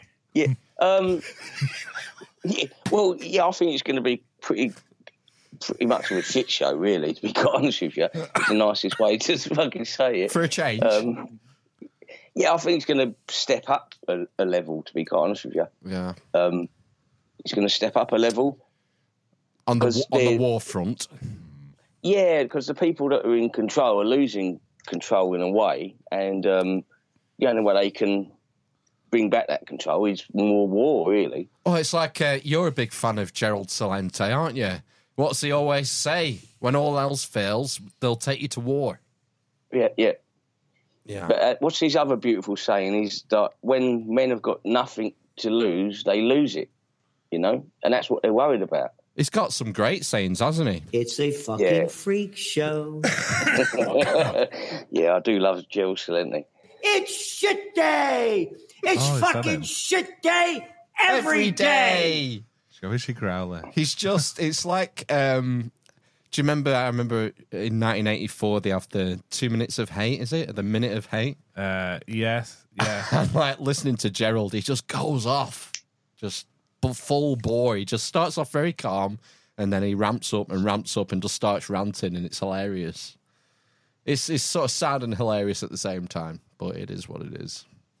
Crazy. But, but no, I, s- like, this is the beauty of Gerald Celente as well. Is you look at him and you you think like he's a little old. Um, if you understand his uh, ancestry, little old Italian fella, yeah. Yeah. No, he'd smash you to fucking bits because he's like uh, an expert in close quarter combat and he trains other people. Really? Yeah, yeah, yeah. He's an expert in it. Wow. I never trained knew with that. other, yeah, yeah. He'd smash you to bits. He's a tiny little fella, but that's why he's got that rage in him because he knows that he can actually follow it through. You know, and this is where we should all be to the point. Like, if you, at the moment, I'd be if you'd never fought in your life before, I'd be getting down to a uh, somewhere that's teaching you martial arts. You know, just to protect yourself. I don't need it. Uh, I don't need martial arts as long as I have my my uh Star of David my Star of David truncheon. Look at this fucking thing. This mad thing my That dad gave nice. me. My dad went on eBay and he won a load of weird shit in an auction. It's like a it's like a two foot long club with a brass Star of David on the end. I think you call, I think you call it a, that. a bitch whacker. I think it's called. Definitely whack with it. yeah, it's deadly. it looks like a Freemasonic tool, that doesn't it? Do you know what it's from? It's from um, oh, what they call the Druid, the uh, ancient order of Druids. AOD. It's one. It's part of their paraphernalia. My dad won it. We, I've got that. And if if the Star of David doesn't work, I have the uh, the, the official mallet, the T TAI T- mallet. TA mallet. Gavel thing. This is the gavel that they used when they were opening the meetings, apparently. The ancient order of druids. So there you have Well, it. I've got a mate, yeah. Um, this is, of course, about 10 years ago now. And uh, his granddad, they knew he was a high ranking Mason. And um, he had this box up in the attic that no one was allowed to touch, yeah. And um, he, none, it's, it's quite sad, actually, because none of them liked him because he was quite an horrible uh, bastard, basically. And uh, when he got, he was getting ill while he was getting older they realised he couldn't get up to the attic to get rid of this box. So, and they, uh, he couldn't get hold of any of his friends from the uh, like the Masons to actually come round and get this box. So they just waited till the day he died, and then went up and opened it. And God Almighty, the treasures that they found in this box was just unbelievable. From like his Freemasonic background, it's just unbelievable the stuff that they found in there. Wow. What, Like like Gnos- Gnostic Gospels and uh, Head yeah, of Baphomet. like stuff. 50s Playboy. because he, uh, we used to go as uh, when we were in our teens to Tenerife every year, yeah, in uh, January, because it costs like ninety quid for ten days. Like this is twenty odd years ago, and we've been doing it for a couple of years. And one year, one of the lads said, "Look, my cousin wants to come with us. He's a bit weird." He'll just sit there reading a book because he does this every single time we go on holiday is it all right to bring him along? Like, he won't even come out drinking with us. And everyone's like, oh, yeah, all right, right. And I was into me, like, Gnostic study by this time, do you know what I mean? And realised that um, he was a Mason and all he was doing was going on holiday because he was given this old book that was barely holding itself together, yeah? And he had to read all that book and know it all. By the time he got back for his next test to go on, like, a grading, yeah? Right. if you didn't if you didn't know everything in that book because he, he basically told me because someone went to grab the book off of him because he just sat there reading it constantly and uh, he nearly lost it. Like I've nearly he's only a little fella but um well not a little fella but a calm bloke yeah? And he realised that if he didn't go back because he told me if I don't go back with this book he's fucked basically. Do you know what I mean? Because this book has been taken out of somewhere to give to him so he can go and study it He's got to get it back M- memorise in a the- better condition that it Yeah. was, and he's got to memorise it all rituals. to know to go up for the grade. I probably Wow. wouldn't have Um, taken it to Tenerife. No, no, neither would have I. Really, And when he just sat around the, the pool all day and just read this book over and over, he, he let me have a look at it once. I held it for about ten seconds, and he went, "All right, give it back now." He, right, that was it. But you could tell how old it was. It was like almost falling to bits. Wow. Cool. Have you any uh, predictions for 2024, Ben? Um, I predict that I will try and lose weight, but actually gain it. Oh, wow. Yeah, oh, wow! yeah, I think that's that's nailed on. Well, we'll see what happens. I'll let you know. The car's coming at six tomorrow to pick me up. The car? Yeah, well, I've got to be in Davos for nine, man. Oh right, okay. Yeah, for the uh, Did you not get for the conclave. You're not coming? No, not this year. No, Oh. it's, uh, I've I've got a book to read, a really old book. Uh, yeah, it's Well, going to be interesting. You've It's- seen Davos this year is all built around regaining trust. it's all built around regaining trust. It's going to be That's gotta interesting, tell you isn't it? Do you follow it? Do you follow what's happening there? Yeah, all that sort of stuff. Yeah. Yeah. I, I can't wait to see what comes out because there's usually lots of great clips floating around. and uh, yeah, I can't wait. Uh, It's the highlight of my year. Davos. Davros. Yeah, Davros. Davros and, and Eurovision. nice, nice. No, it's, it's true as well. well, Tony, we don't want to keep you too long. Sam, Yeah, yeah. Just, just call me Bob. Will you call me Bob, please? Hey, uh, we should let you go, Sam. Thanks for Yeah, calling, right. man. It's uh, this is the first time we've actually spoke.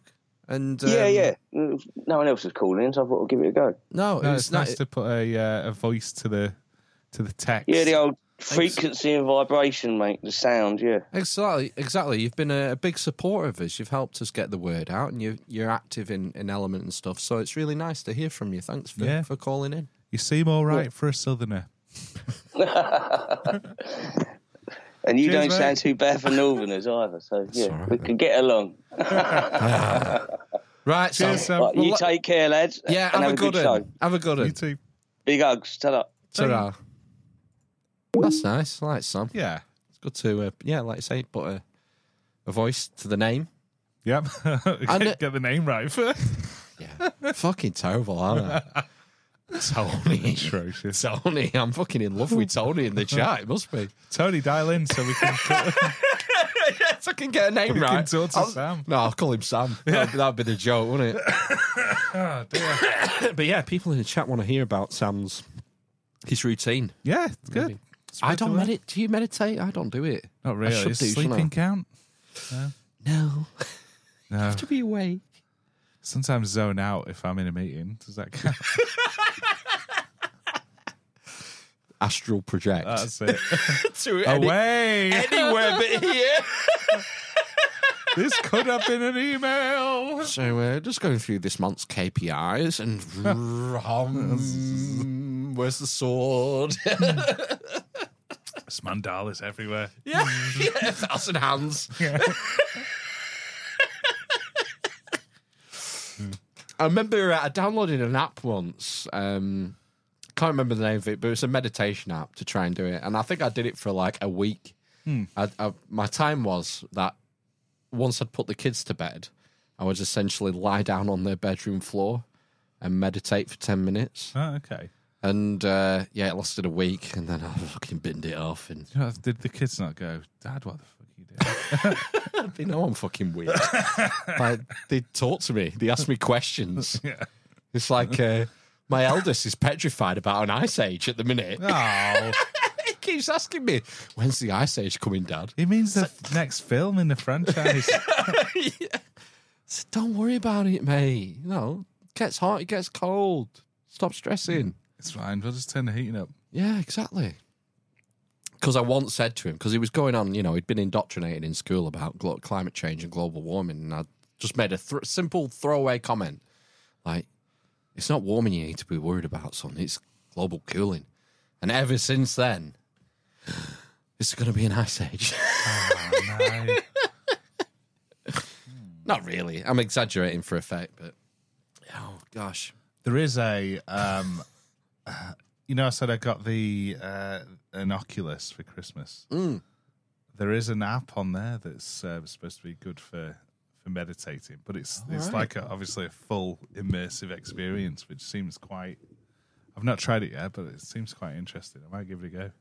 right? Because I mean, generally you close your eyes, don't you? If you Well, yeah, but it's maybe it's linked to that. What's the old flashing lights and alpha brain waves and all that shit? So maybe there's something like that going on. Apex, you've got a Aphex Twin. Aphex Twin, yeah. You Is that what I'm thinking of? Come to daddy. Is that is that it? Windowlicker. You've got like you're fully you're fully in. You can't. It's supposed to be darker, wasn't it? It's definitely dark when the when the lights are off. Yeah. All right, I'll give it a go. I'll report back. You're thinking of uh, like when they flash an image during a movie, aren't you? Uh, No, it's No? like it's it's like different frequencies of flashing. Ah, what the hell is it? It is Alpha waves It is and- clinical. It's used in a clinical uh, setting, but th- or theta waves or something. You can trigger some sort of state, meditative state, I guess. So maybe maybe Right. it's like that. But I've I've not given it enough thought. Yeah, we talked about this with Jahan Sator Jahan Sator. about a year ago, near enough to the day, and he was talking about the different wave states, like uh, alpha waves and brain waves, uh, beta waves, and whatnot. What are you looking at? Uh, Uh, sorry, Helen's saying she uses an app called Luminate. So I think I, think the app I'm thinking of is called Limit. No, is it Liminal? No, I don't think it is. Limassol. Lemons. it might be. It might not even begin with that. But that's the sort of thing. The the flashy lights in your eyes, Yeah. all up in your grill. Well, it's like shortcuts, isn't it? If they can make Yeah. a shortcut to get you into that sort of state. That's what DMT and ayahuasca are, right? Exactly, man. Yeah, yeah. So yeah, I'm all for shortcuts. Mm. We have busy lives, you know. I should really do it. I should really start meditating, but He's got the time. can't be asked. That's It's my a problem. I can't be it? asked. No, it's another bloody hobby It's to deal like, with. uh, don't you know? do you know Gladiators is back on TV? I, I do. I saw it last night. Did you Bit of watch it? nostalgia. Yeah, I watched it all. Yeah, What did you think? I thought. I, I, I thought uh, Bradley Walsh's son Ish. looks a bit weird. Yeah, it's a bit wooden. He, he looks. He looks strange. There's something going in his eyebrows or something. He cuts his arm off. You could count the rings. okay, yeah. He is wooden. Yeah. His eyebrows are weird. Is that that's it? His eyebrows. Yeah. yeah, So there was yeah, there was that that threw me a little bit, but I mean, it was I thought everything was was there in place. They had you know the pugil sticks and the uh, another First- one bites the dust. First game, duel. Duel, yeah, duel. Yeah. Do you know what I didn't like? There's a minor criticism. I watched it. I enjoyed it. I have a minor criticism. When in the first match, first game, which was duel, um, either before or after Mark Clattenburg did the three, two, one, yeah. they did a a close shot of the eyes with a Oh, heartbeat yes. soundtrack. Oh, did it? I didn't Like hear a- heartbeat soundtrack like tension. like Who Wants to Be a Millionaire, Oh, Final fuck. Answer. And they did it every single round four times. I'm like, oh, I hope you're not going to do this at the start of every game. Then he will. They didn't. That's the thing. No, they just did it for Duel. Oh, it's just for Duel. yeah. Right, okay. So whether they drop that in future episodes, I don't know. But because they You don't have they Duel every drop? week. They should drop the um, back background behind the scenes in the locker room kind of thing. Fuck off! I don't want to see that. Or like that guy who hurt his knee a bit, and they were like they wrapped it in cling film and stuff. Fuck, that'll help. Yeah, bad. It's a, a twisted knee. Twisted knee Running the gauntlet. didn't stop him though, did it? No, he won. Yeah. The the young was he Welsh? He was ginger. He was he was the gingerest man I've ever seen. I remember the red. I feel sorry for the other competitor Yeah, because I mean you've got a two and a half second head start. Your opponent's injured and you still lose. I know you'd be good, wouldn't you? Yeah. I, I fuck this. yeah. Do you know what my favourite part of uh, the eliminator is? When you've al- you've already lost, and they slow down the travelator just to help you get up to the oh yes, yeah, yes, they do. Oh my god, yeah, yeah, that's bad. I'd forgotten about that. I like the rings, hang tough. I remember that. Hang that. tough. Everyone loves hang tough. Yeah. I've not seen though last night, and you I see don't know the- who it'll be. Hang on, whoa, whoa! Before you get to finish how hang tough, I did see it. the guy got to the end. to the end, the uh, the gladiator's platform, and then started going backwards. I know, and he uh, like he had no idea what he'd done or where he was or who he was. I'm just having a great time, Bradley. Fuck! Why you take the ten points? That's so weird. So weird. Sorry, what were you going to say? You were moving up from after Um, hang tough. I was going to say I've I've not seen uh, what I, who I would consider the new Jet yet. Don't think she was there last night. Uh, the talk on Twitter is that it's Sabre. Sabre. Was the she was the blonde with the tattooed thigh? I do remember Sabre. She was um, well, the, Hot, hot and Scottish. Yeah, she was hot and Scottish. I mean, the answer to your question, Ben, is there will never be a new Jet. Okay, okay. Come on. I know that. no, it's like but you know, yeah, yeah, you can't you can't hold the candle to uh, old Diane, can you? no, Although I've gone off for a bit since she refused to come on this podcast four years ago. that wasn't Jet. That was that was Vulcan. No, it was Jet. It wasn't. It was. It was. It was uh, Falcon. Oh, I don't want Falcon coming on the podcast. Or maybe we tried Jet. We tried Jet, and she and turned her, us down. um, Then we her- tried Falcon, and she turned us down. Yeah, we couldn't find anyone. Not even Wolf. Eric Vandersplit, something is called. Is he? Is he still with us? Oh yeah, yeah, yeah. Wolf's still going. I'm surprised he's not in this new series.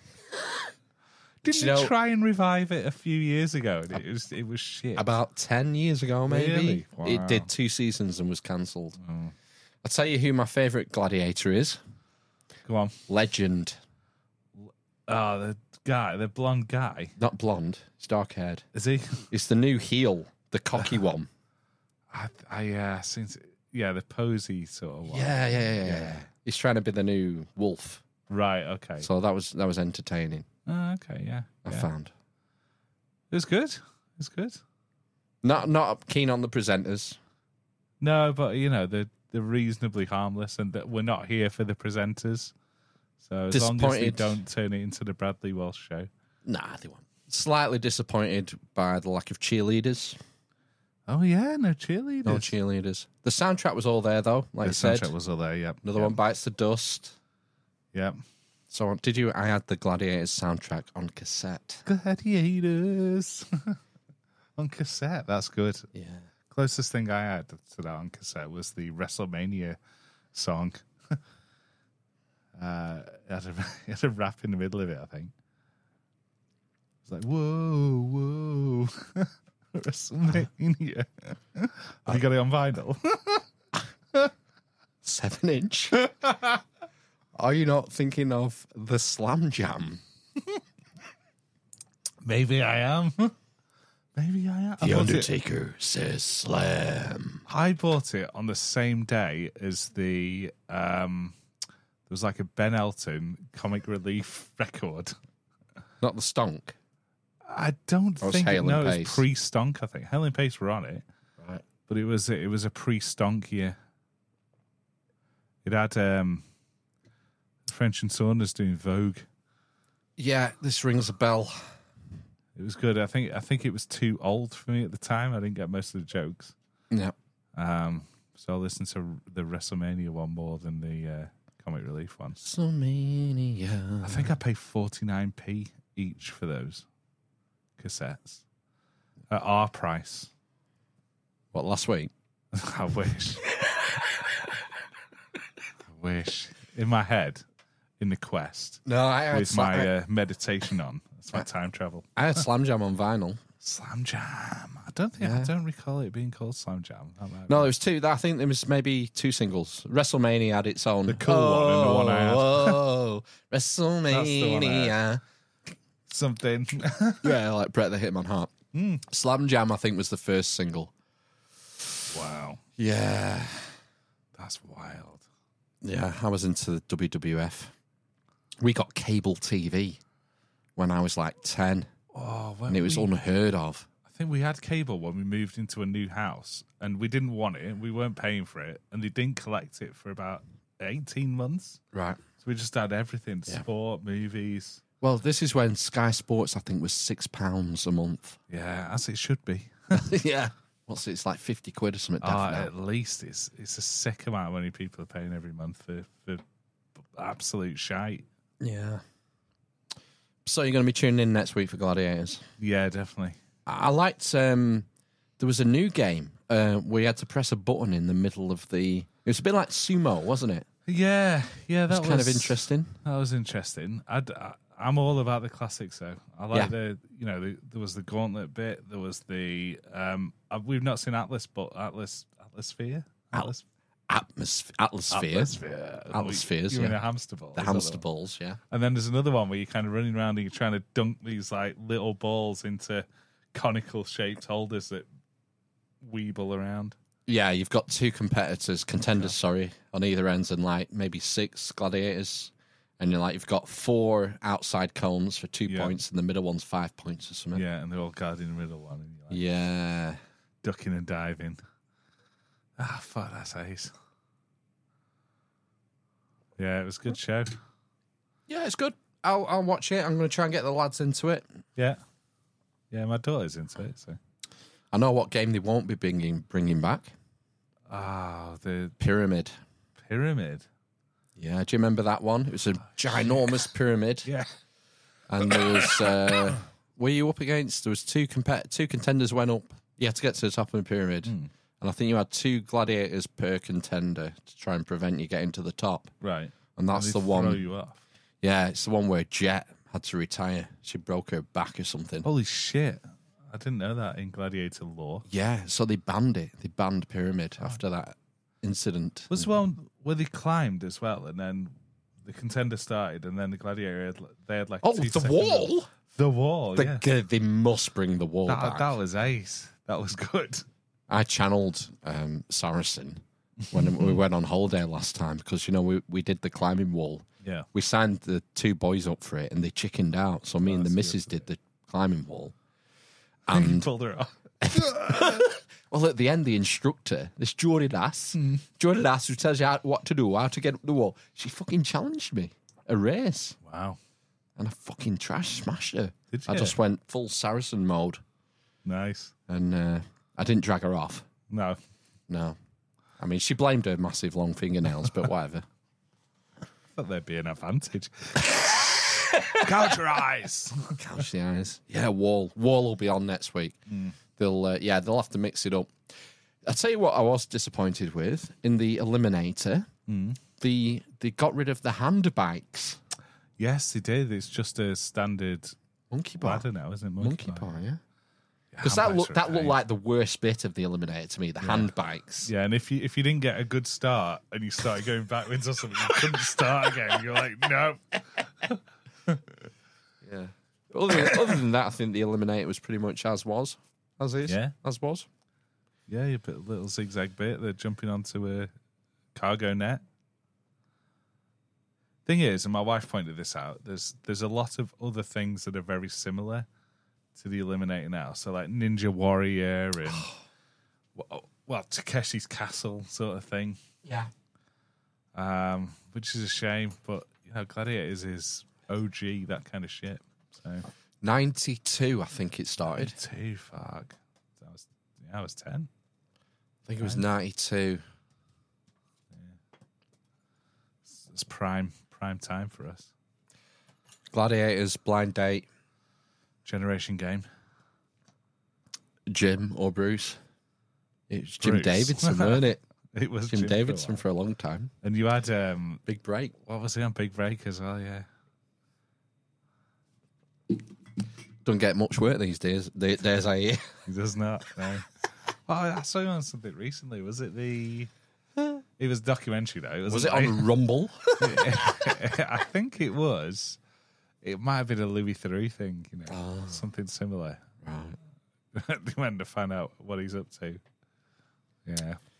I uh, came down from putting the kids to bed on, I don't know what it was, Thursday or Friday or whatever, and my missus was watching the new Dune film, Oh yeah. and uh, I was just finishing up a book. I thought, oh, this looks interesting. So I picked the book up. I started reading it. The uh, I Oh, got the, the actual Dune. Oh, Dune yeah. book. It's really good. It is good. Have Uh, you read it? I've read it a long time ago. They get kind of worse as you go through. There's seven or eight. There's various in the different theories on the books, isn't there? And uh, Mm. categorizing uh, shitness. Yes. Some people love them all, and there is dozens, I think, isn't there? Uh, some people say, "I'll just read the first three, something." Yeah. I don't know. Yeah. I've only read the first three. Have you? Yeah. Right. Well, I'm liking it so far. I thought, well, I'll pick it up. It's you know, it's it's long. Sci-fi. I might, but it's fiction. I'll be able to put it down, and if I have to read Yeah, something pick it for a up guest, I'll be able to pick it back up again. But so far, uh, good. nice change. Good. With some fiction. Yeah. With light entertainment, Dune. Frank Herbert. It's kind of Machiavellian, really, isn't it? Yeah. More than sci-fi, but It's- yeah. Good stuff. Good to hear. yeah. Right, what time is it? It's time to sign off. It's time to sign off. Yeah, it's half ten. Good chat. We'll chat. be, uh, we're back next week, yes. I yeah, presume. With Matthew. Uh, yeah, Matt. Be, oh, yeah. We should, we've never said Matt's got a handy Andy coming in the morning. Yes. Andy's come to give him a handy. Andy, Prince Andy's giving Matt a handy tomorrow morning, so he had to do some last minute prep. He did. Bit Get, of, uh, his gimp, gimping paraphernalia out, manscaping. manscaping, stock up on lube, Yep. talc. Yep. Clean the old gooch. Mm. So Matt, I presume Matt will, be, Matt will probably be back next week. Yeah. So, and we'll be back We next will. week. We'll do Yeah. oh, cracking guest next week. As ever. Yeah, you mentioned Stonehenge. I did. So the guy who built it. Guy worked out why it's there. Why it's Wow. there, not here, but there. Why it's there. It's all megalith builders, the great plan. Oh, I'm not going to spoil it. Tune in next week. Beautiful. Yeah, tune in. You'll love it. We'll be there. All right. Will we? I will. Stonehenge, you said. Set off now. Walking. Uh, and then, yeah, the week after that, we'll be live from Rosslyn Chapel. Oh, we've nowhere else to go, have we? No? I got nowhere else to go. All See right. you, See see you you later. next week. Bye. Bye. Hey. Fuck. Are you a real general or what? A real general doesn't toss balls. He's born with them. She'd, she'd make a great gladiator. She Gemma would. Atkinson. Yeah, she would. There she is. Would you have her with short hair? Or, uh, Fucking have her. We, I'd have her bald, mate. It's fine. Jesus Christ. Ooh. Oh, humna, humna, humna. We'll be there next week. We'll be there. Sometimes shit. Sometimes maybe shit. What happened to that? Was that a Don't know. video or an audio yeah, video, clip? yeah. It's one of my favourite ones. it's, it's vanished, hasn't it? Ah, woo. I mean, you would think. We would save it, right? Oh, no items God. match your results. Sometimes. No. Wow. That's that's just dead. Dead to us now. Shit, hey. What's the? Oh, it was Gattuso, wasn't it? Yeah. Uh, It's gone. I wonder if I deleted it by mistake. Ah, I'll, I'll I'll try and dig it up for next week. get it back. Yeah, wherever it- Special order. A special order. This is enormous. Just enormous. And not just.